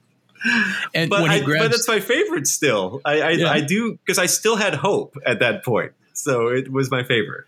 And also when he apparently finds his lost chibi, his little pet that yeah. went down in the sewer. Right, oh, right. He picks, up its, yeah. he picks up its decaying corpse. You can't tell if it, what it is dog, cat, no. guinea pig. You don't Rodent, know. Yeah. and he picks it up and he's like rubbing it on his yeah. face and like smooching it. And it's like, you know, you nasty motherfucker. You know? yeah, he's yeah, make making out with this uh, sewage riddled rodent. you know, there's another scene in here that's really bewildering too, and that's when he brings the the bloody bag of trash out. Talk about a plot hole mm-hmm. with the fish head in it, right? Mm-hmm. And the mm-hmm. neighbor sees the fish head, mm-hmm. and she indicates that the fish was eaten in one bite, mm-hmm. right? Um, when she's talking to you know her partner at the table there, and that's another another thing that's in there. It's like why why is that in there? What mm. what is the point of that? Other you know obviously it's to try to you know I guess like like make the neighbors suspicious that something's weird going right. on. Yeah. Right. Yeah. But just like the fish scale at the end, there's an actual fish head that supposedly she says has been eaten with one bite. Right. Yeah. It doesn't. It doesn't. It does. It's. It's. It doesn't really make a lot of sense either. Well, okay. So what uh, what are your bad scenes if you guys haven't already talked ad nauseum about basically the whole movie, right? Bad scene, the whole movie. Fuck this this movie. Any scene involving the neighbors, I can't right. stand. Yeah. Any scene involving the neighbors, I don't want to see. Yeah, I agree. Um, the last, uh, probably the last seven minutes of the movie. Yeah, the, um, the, the, the reveal with the fish scale seems to be yeah, and all around stupid. Um, I think those are the worst scenes, and and I really don't like the painter at all. I don't find him sympathetic. So any scene where it's kind of focusing on his his anguish in his personal horror, I'm just, which is most of the movie. Um, I just don't find it. I, I, I don't I don't like him. I don't like the way he's portrayed. I don't like anything about it. Um, I, I is it just me, or is it in a lot of Japanese movies where there's like a middle-aged man. This is obviously this isn't a salary man, but a middle-aged man who's also like a completely inept coward. Yeah. Right. No, I, I feel like that is a trope for sure. yeah, and I just get tired of that trope in Japanese movies. Yeah. Yeah, like a suicidal, like down on his luck really dumpy coward. Yeah. Yeah. That, that just, that is just like clinging to like whatever rags of humanity he still has. I feel like it's just really tired. I think it really gets overplayed here where like every time a pustule bursts on her he's like oh oh and he like runs over to her you know are you okay and and you know no you must paint you must paint he's torn but he always chooses the wrong thing right rather than not dismembering his wife with cancer he chooses to dismember her and abort her fetus and uh, paint it well that's that, the other japanese thing that yeah. is is this obsession with abortions, uh, back alley abortions, fetuses. It's like a it's like a running theme in a lot of a lot of Japanese horror. Like Takashi Miike's Master of Horror episode, Imprint, has an entire river full of aborted fetuses. It's like the the crux of the entire fucking movie. I don't. They have a, a, a weird obsession with that. Man, it sounds like it sounds like uh, these different like Focus and the Family Foundation should use that for propaganda or something. I would totally watch. I would totally watch pro life propaganda films if they were like, you know, watched like a Cannibal Corpse video with fucking Hell yeah. of fetuses. Hell yeah. Well, and I was going to add to that also rape. Rape seems to be also yeah. a, a, common obsession um, in Japanese horror specifically. Yeah, yeah, and it's always like a lot of times if it's not like the total complete maniac, you know, that's like and licking a knife or something like that. It's always like the timid, oh, oh, oh, but he's so oversexed he just can't help himself because like he's a Ichi. monster and his, you know, yeah, exactly, yeah. Yeah.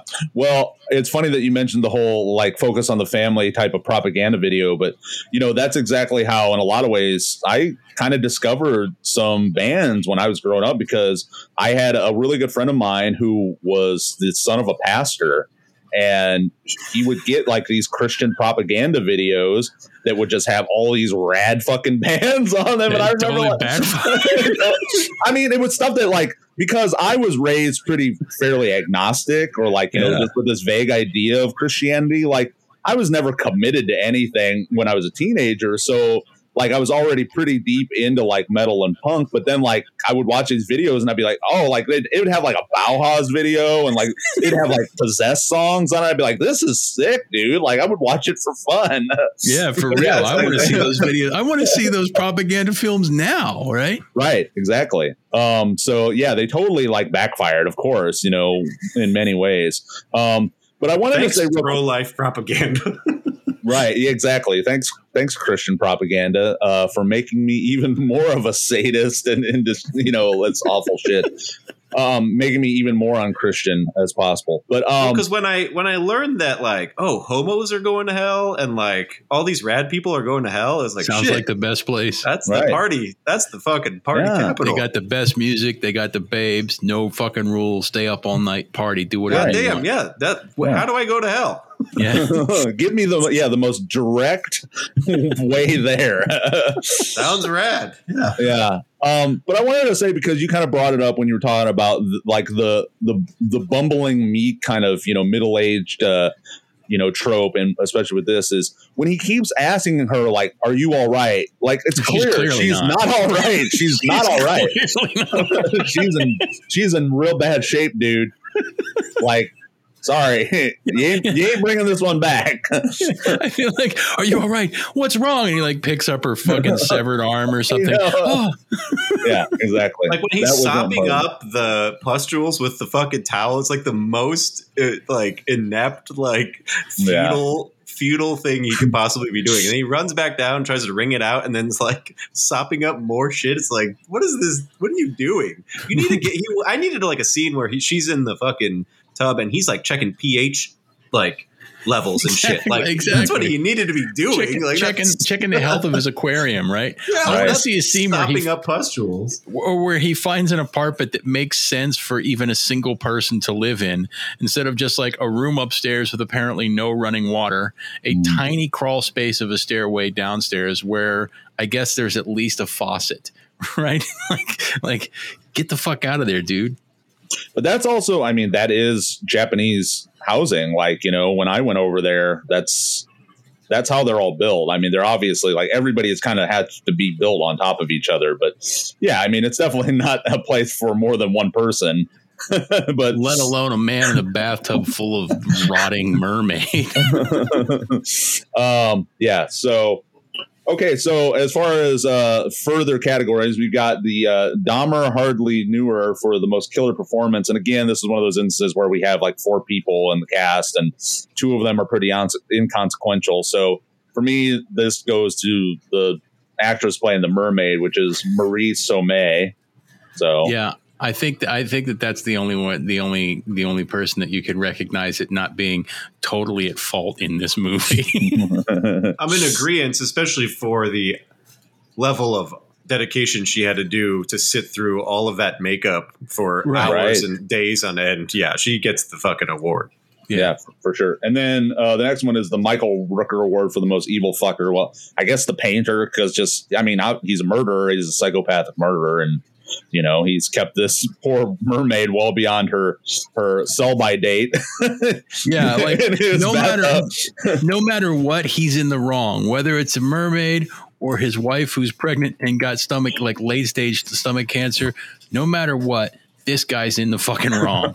He's he's the bad man I went like, with the nosy neighbor. oh, really? that's a good. That's a good swerve. Just, yeah, I, people people need to mind their own fucking business. Outside of like, you guys know the serial killer uh, John List. He's not a serial yeah. killer. He killed his entire family. Yeah, uh, I've heard the name. Sure. Yeah. He he killed his entire family in like Westfield, New Jersey, and then moved to Colorado. And like he was he was on a manhunt. They were on a manhunt for him for like thirty years and then eventually like John Walsh did like a oh, what would what would he look like now? And yeah. the only reason any of this happened is because his nosy ass fucking neighbor was like, I don't like that John List. Like he's there's something wrong with that guy. And she religiously watched, you know, America's Most Wanted and saw that and was like, That's John, that's John. And he was caught because of her. Outside yeah. of maybe that scenario, people just need to mind their own fucking business in terms of like constantly being like, "Did you see the new tub that our neighbors got?" Can you imagine being John List, thinking you got away scot free, and you just happen to turn on, yeah, fucking, you, you just happen to turn on, uh, you know, who was that Walsh guy? Um, he, John um, Walsh, John Walsh, yeah. What was his television show? America's Most America's Wanted. Most Wanted. You, you just happened to turn on because you know John List watched America's Most Wanted, right? You oh, know sure. he fucking did. Wouldn't, all of us, if we were in that position, we'd be watching all those shows like well, regularly. Like, I, oh, I'm also I'm also saying that John List watched it just so he could like look at those evil fucks on the show and be like, good, that fucker got what's coming to him. You know what I mean? Completely yeah. unself aware. M- morally high road, all the other ones. yeah, yeah. So he's watching America's Most Wanted, and the episode with him comes on, and it shows like the artist's interpretation of age progression. he goes, oh, fuck. like, like right away. Just I'm in it now. It reminds me of there's that Mr. Show skit where like it's just a real brief one where it's like the FBI comes to an old man's house and they call him on the phone and he's like, "Old man, are you okay?" And he's like, "Hello, yes, I'm in my house." And he's like, "Oh, I'm on television. Goodbye." It's like that's how a guy would be.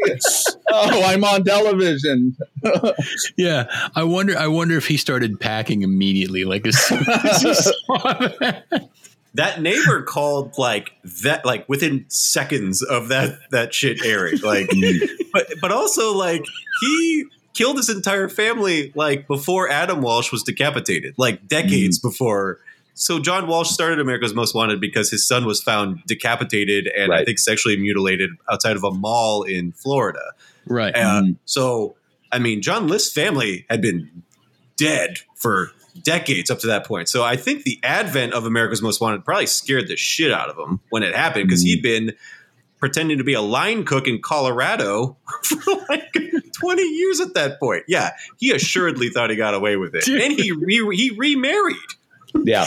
and like the artistic the artistic like age progression that they used to find him there's no way he saw that on TV and thought, "Shit, that's the spitting image of me." Right they didn't even use because it's so early on in America's Most Wanted. They didn't even use digital interpretation. They used like a clay figure, right? Right. they had I'm someone looking- like shave the jowls down and add like fucking Dude. stupid glasses and shit. Yeah. So now I remember that. I remember watching a forensic files about this guy and them going in depth about like talking to the art artist that rendered yes. that yeah. clay sculpture of him and how that was such a breakthrough in forensic science that he was able to, to get that. Yeah.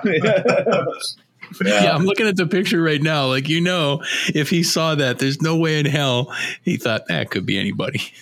also, if you're if you're John List, change your fucking glasses. Like right. I know he like he had the same glasses he had when he murdered his entire family. Like go to a lens crafters, change your fucking glasses. You're still on the lam. Like I know he was probably super secure in knowing that he got away with it, but the glasses were the kicker because it was like, well, this guy's perfunctory and probably set in his ways, so he probably never updated his glasses. So they kept the same fucking frames. And the, the, the neighbor was like, That's fucking that's John, that's John.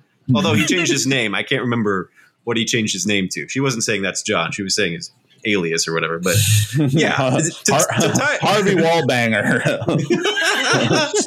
That's how we got that famous uh, drink. Yeah, right. Yeah. So, um, but to tie it back around to these neighbors, how the, that's the worst shit for me and yeah. she's the most evil fucker for sure. But how you fix the neighbors and make them fun is you put that Seinfeld slap bass on it every time they cut back to the neighbors.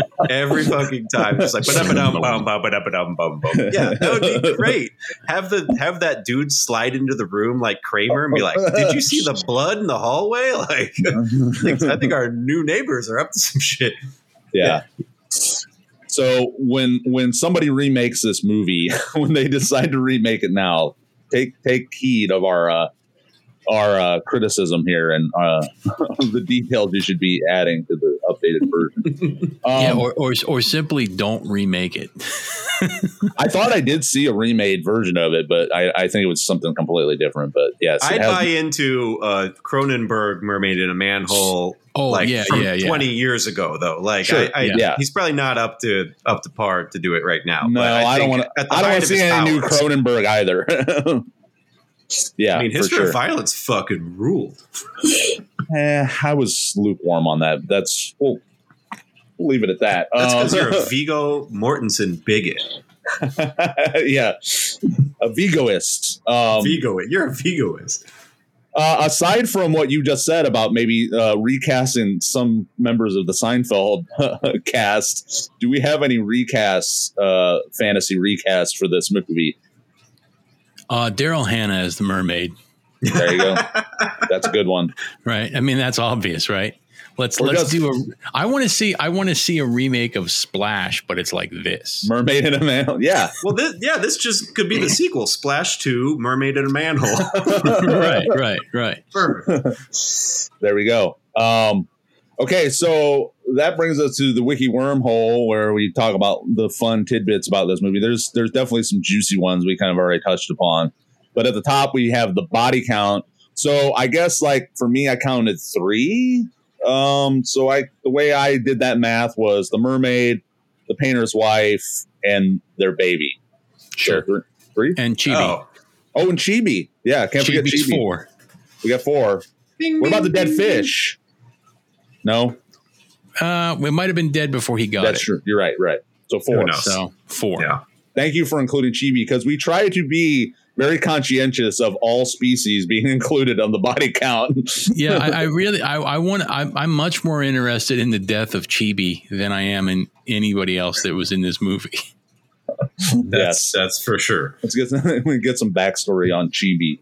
Um, so we pretty much already kind of talked at length about how you know the notoriety of this film being related to Charlie Sheen uh, thinking that uh, the Flowers of Flesh and Blood was a genuine snuff film, and that led to essentially an international investigation into this movie. And pretty much as soon as the FBI said it, they were like, "What the fuck? Yeah, this is clearly not real." Okay, guy, go back to your fucking coke pile.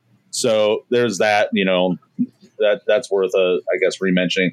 One thing that I thought was really interesting that I did not know about this is that apparently uh, one of the entries in the guinea pig series seemed to be an uh, inspiration for a notorious Japanese serial killer who kidnapped and murdered four young girls. The his Otaku name, murderer.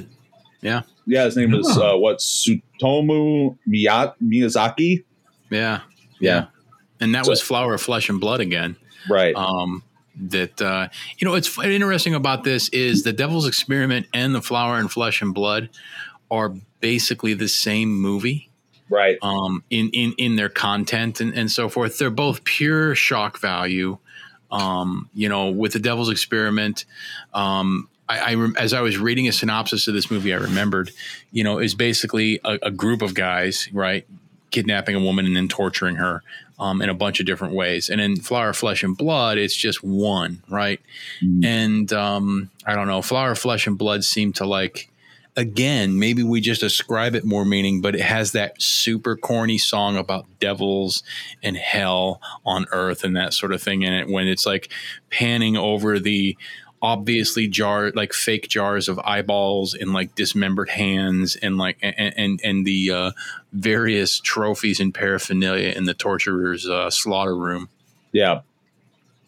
Uh, what is also interesting about this, I had no idea about this, was the actress that played the mermaid. Um, she apparently just mysteriously disappeared after the making of this movie. She, what?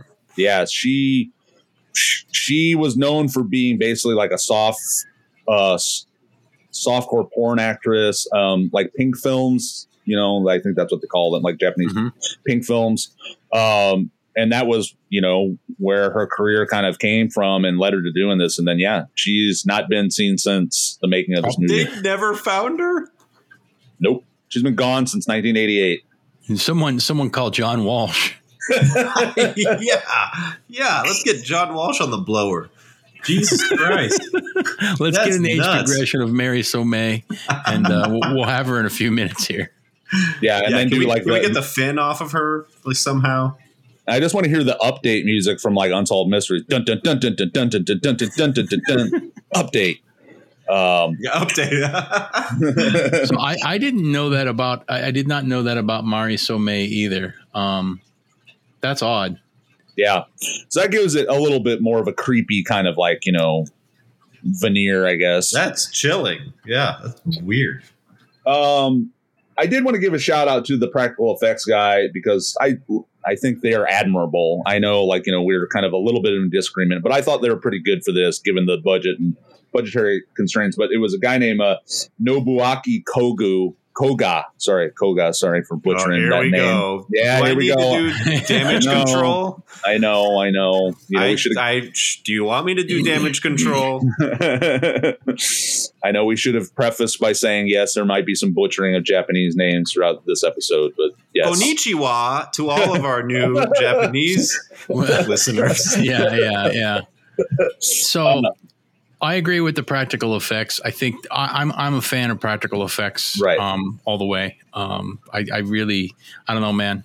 I guess you can make some pretty cool, cool looking things. I mean, obviously with digital effects and so forth. But when it comes to horror, I like I like the um, like I said earlier how it it has a more um, I guess tactile realness and the awkwardness and it also you know it also forces you the the, the the, the, you know it forces the production to i guess not show everything I, here's a, here's here's a good example the thing one of my favorite movies, right? 1982, John Carpenter's The Thing. It's one of my favorite movies.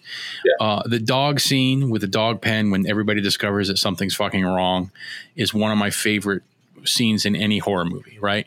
When uh, you know he says he comes in and he says, "I don't know what it is, but it's weird and pissed off," and you know the the fucking the its head like peels back like a banana, and the skull drops out, and the tongue comes out, yeah, yeah. and all the crab legs come out, and it obviously looks fake, right? But that also to me makes it creepier because if you saw something like that that was so awkward and alien moving that your brain couldn't wrap around, you know what what it is you're looking at, I think it adds to that.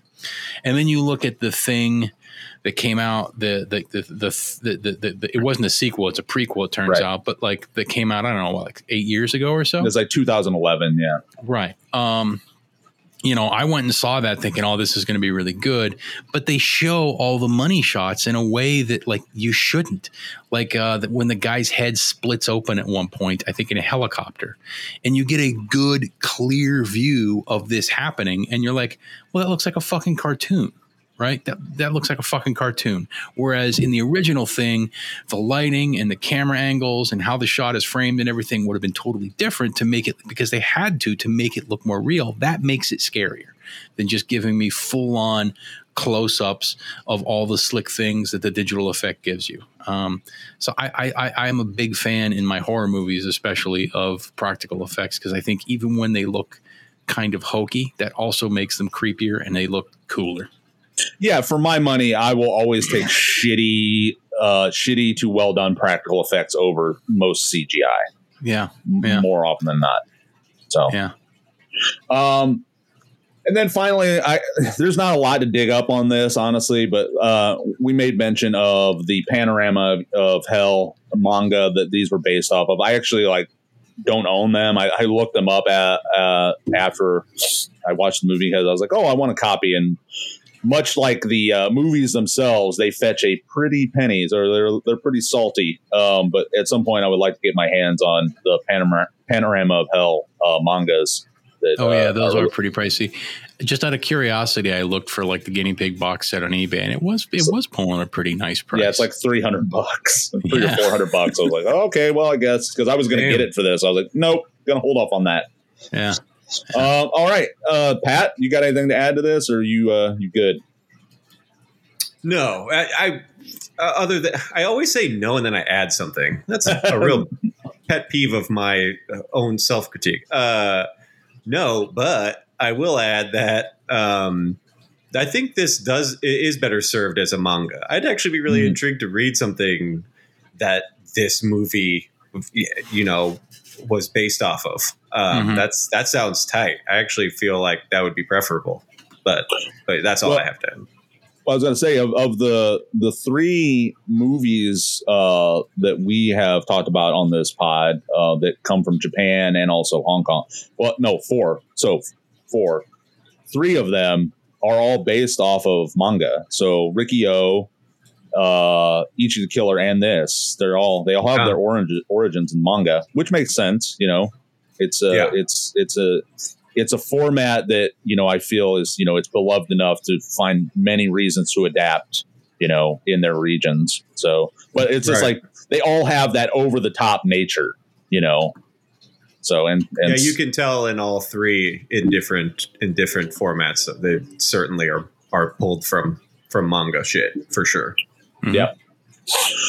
All right, so now we get to the point where we're going to devise an iconography for this. We're going to rate it out of five and give it a midnight or not midnight movie designation. So, my friends, out of what five things do we rate this? What what would you choose being the uh, the iconography? For me, I would just say a a oozing pustule. What uh what do you guys have? Chibis. Chibis? What do you? Yeah. Oh yeah, I like chibis.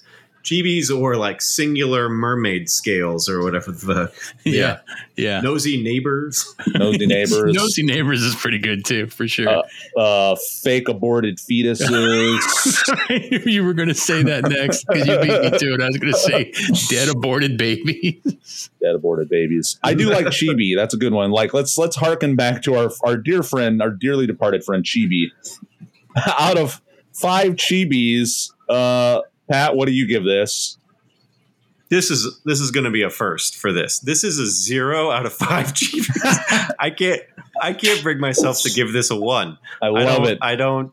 I can't give it a one. It.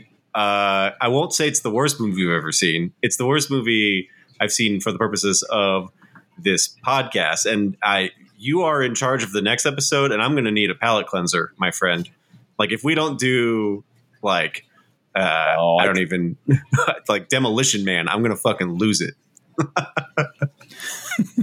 Zero chibi, dude. I can't wait to bring it up because I feel like I feel like you're gonna break up with me after I talk about the next movie that we're gonna be discussing. But anyways, uh, what do you no, give no. Uh, out of uh, how many chibis do you give this, Nate?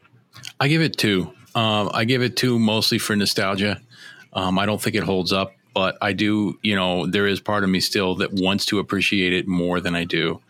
Um, so I give it two chibis, uh, just because it was uh, it was a nice uh, it was a nice walk down memory lane. It's it's always interesting to revisit something that you used to maybe hold in a little higher regard, and then mm-hmm. come back and see how it stands up. I don't yeah. think this really stood up, but I still I didn't I didn't um, I didn't hate it as much as as Pat. So I'm going to say two. Well, I'm going to be, uh, you know, the one that gives this uh, a more or less uh, rave review and say four out of five chibis. I went away from watching this, this actually enjoying it much more than I remembered so, it before. four. So you would actually give it a higher rating than than, than prior. Interesting. Yeah, yeah. So there we go. That's uh, this again. This is a midnight flicks first in a lot of ways. I, I'm glad that you gave it a zero, Pat, because I didn't know when we would ever, if we would ever reach that point. And here we are. We made it, baby. so, so would you guys rank this a midnight movie, and where would you rank it on the midnight clock? Um, this is three thirty in the morning when you're barely paying attention anymore and uh, you just kind of like it's on as a background. It, it's it's on at the end of the fucking night, right? You're on tour. There's two people still up on the fucking couch watching it. Everybody else is fucking cashed out. That's about it. Yeah, nailed it. What do yeah, you think, Pat? That, that that's Same? perfect. Perfect summation. Yeah. It's one of those movies that you are, yeah, like if you were on tour and you're like asleep in the living room and you wake up to piss and this shit is just on because no one turned it off and it's like three in the morning. Yeah, that's exactly where this would land. That is a point of agreement that I feel all three of us can definitely be upon. Is yes, it's it's definitely got that vibe for me, and I like the whole discussion we had about it being like a party movie, and you know that that all rings true definitely for me. So we can at least all agree upon that. So that's good. Okay, so Pat, are you ready for your next slog? I got I got a back to back choice this week. I'm scared, honestly. So for next week, this is going to be another midnight movie first because it's going to be our first musical. God fucking damn it! So we're gonna watch. we're gonna watch Richard Elfman's uh, Forbidden Zone for the next podcast? I know nothing. You ever seen that? Uh, absolutely nothing. So I, I can't be mad because I don't even know what I'm getting into. What about you, Nate? You, are you familiar with Forbidden Zone? Uh, I don't think I am. Um, when was it made? 1980. 1980. Oh, okay. I am familiar with the artwork from Forbidden Zone. Okay um, but I have never actually seen this movie. So basically, uh, Forbidden Zone was the um, cinematic kind of uh, realization of what was the pre Oingo Boingo uh, musical troupe called the Mystical Knights of the Oingo Boingo. Um, Danny Elfman and Richard Elfman, who are both brothers, obviously, were the founding founding members of the Mystical Knights of the Oingo Boingo. And at one point, Richard decided he wanted to uh, focus more on his movie career. So he left the reins of leadership to his younger brother Danny, and then he went on to make uh, Forbidden Zone, which is basically a visual representation of what was their kind of their live their live act in in in, in cinematic form. So we're gonna watch that. Well, I like Oingo that looks Boingo. interesting. I'll probably watch that on my own accord. Cool. We'll have Nate back on next week. Let me just say this. yeah, I'm sure, sure he'd love it. Uh, I will say this: um, I don't know if you guys are familiar with Susan Tyrrell, who's like the lead actress in it, but she is like one of my favorite B movie actors of all time. She's like absolutely fucking unhinged and like really like if there, Pat, if there's any takeaway you have from this movie, I hope that it's you like that you like Susan Tyrrell in this. So that's what we're gonna watch. Oh, maybe I'll develop a, a, a, new crush. We haven't had a I haven't had a crush on somebody in a long time in the in for uh, cinematic purposes of this podcast. Well, I'll tell you this: I have a crush on her, and it's like one of those kind of crushes where you're almost like you're definitely ashamed, sort of, that you have a crush on her. but I, I, definitely have this weird uh, film crush on Susan Tyrrell. Um, so, and then after that, it's uh, you get to choose, so you can have your your revenge on me with whatever you have up your sleeve. So, so do you guys get into one upsmanship then? Is is this the beginning of a one upsmanship, like an arms race to see like who, a yeah. Can, who can offend the other's sensibilities enough? No, I don't think that's ever the intent. It's just this is just I just basically what happens is like I have a list and then like you know like I have a pretty extensive list and then something might happen throughout my day to day life where I'm like okay I'm re- I was reminded of this movie that's the one that I want to watch. There's no like specific like you know yeah ranking where I feel like oh we got to outdo ourselves with you know what we're doing. And sure, sure. So I don't think that that's Pat's uh, intent either. No, so. I I won't punish you. No. and I don't mean to punish you either. I genuinely pick movies. I'm like, I want to. I, I think like Pat will like this, and you know, if he doesn't, then it it's all the better. Like really, it, it like today, like this was a you know a fruitful discussion. You know, and I, I like it better when people are are more or less at odds, but can have a congenial, respectful discussion about you know what what's at hand. Now, yeah, agree. Sure, clearly, sure. Well, that's that's good. You know, I said I hadn't been watching many movies, um, and I haven't. Um, I'm generally anymore not interested in movies, TV shows, or stories about things that happened, could have happened, or are happening. I don't really care about any of that. And so, what I the things that I have been watching is uh, Amazon Prime had like some pretty good '80s like Sword and Sorcery mm-hmm. really shitty movies. I have been watching some of those. That's yeah. that's about it. And um, this uh, this uh, this movie Forbidden Zone, while it's not sword and sorcery, it uh, I'm probably am going to check this out at some point this weekend. Actually. I mean, it's it's pretty wild. It's a pretty fucking wild movie. Uh, but again, we'll see. You know, we'll see what uh what shakes out um, next time. This has been another deep dive into Midnight Movie Madness. Big thanks to Charlotte Blythe for providing our intro music. Our outro music this week is brought to you by the aforementioned uh, Possessed. And if you're a band looking to submit a song or a listener looking to submit a question, feel free to shoot us an email at midnightflixpod at gmail.com. That's F L I X. Or hit us up on Instagram at midnightflixpod. For co host Pat Mitchell and for our guest, Nathan Herbert. I am Adam Walker, and we'll we'll see you in the pustule infested bathtub uh, or the underground forbidden zone next time.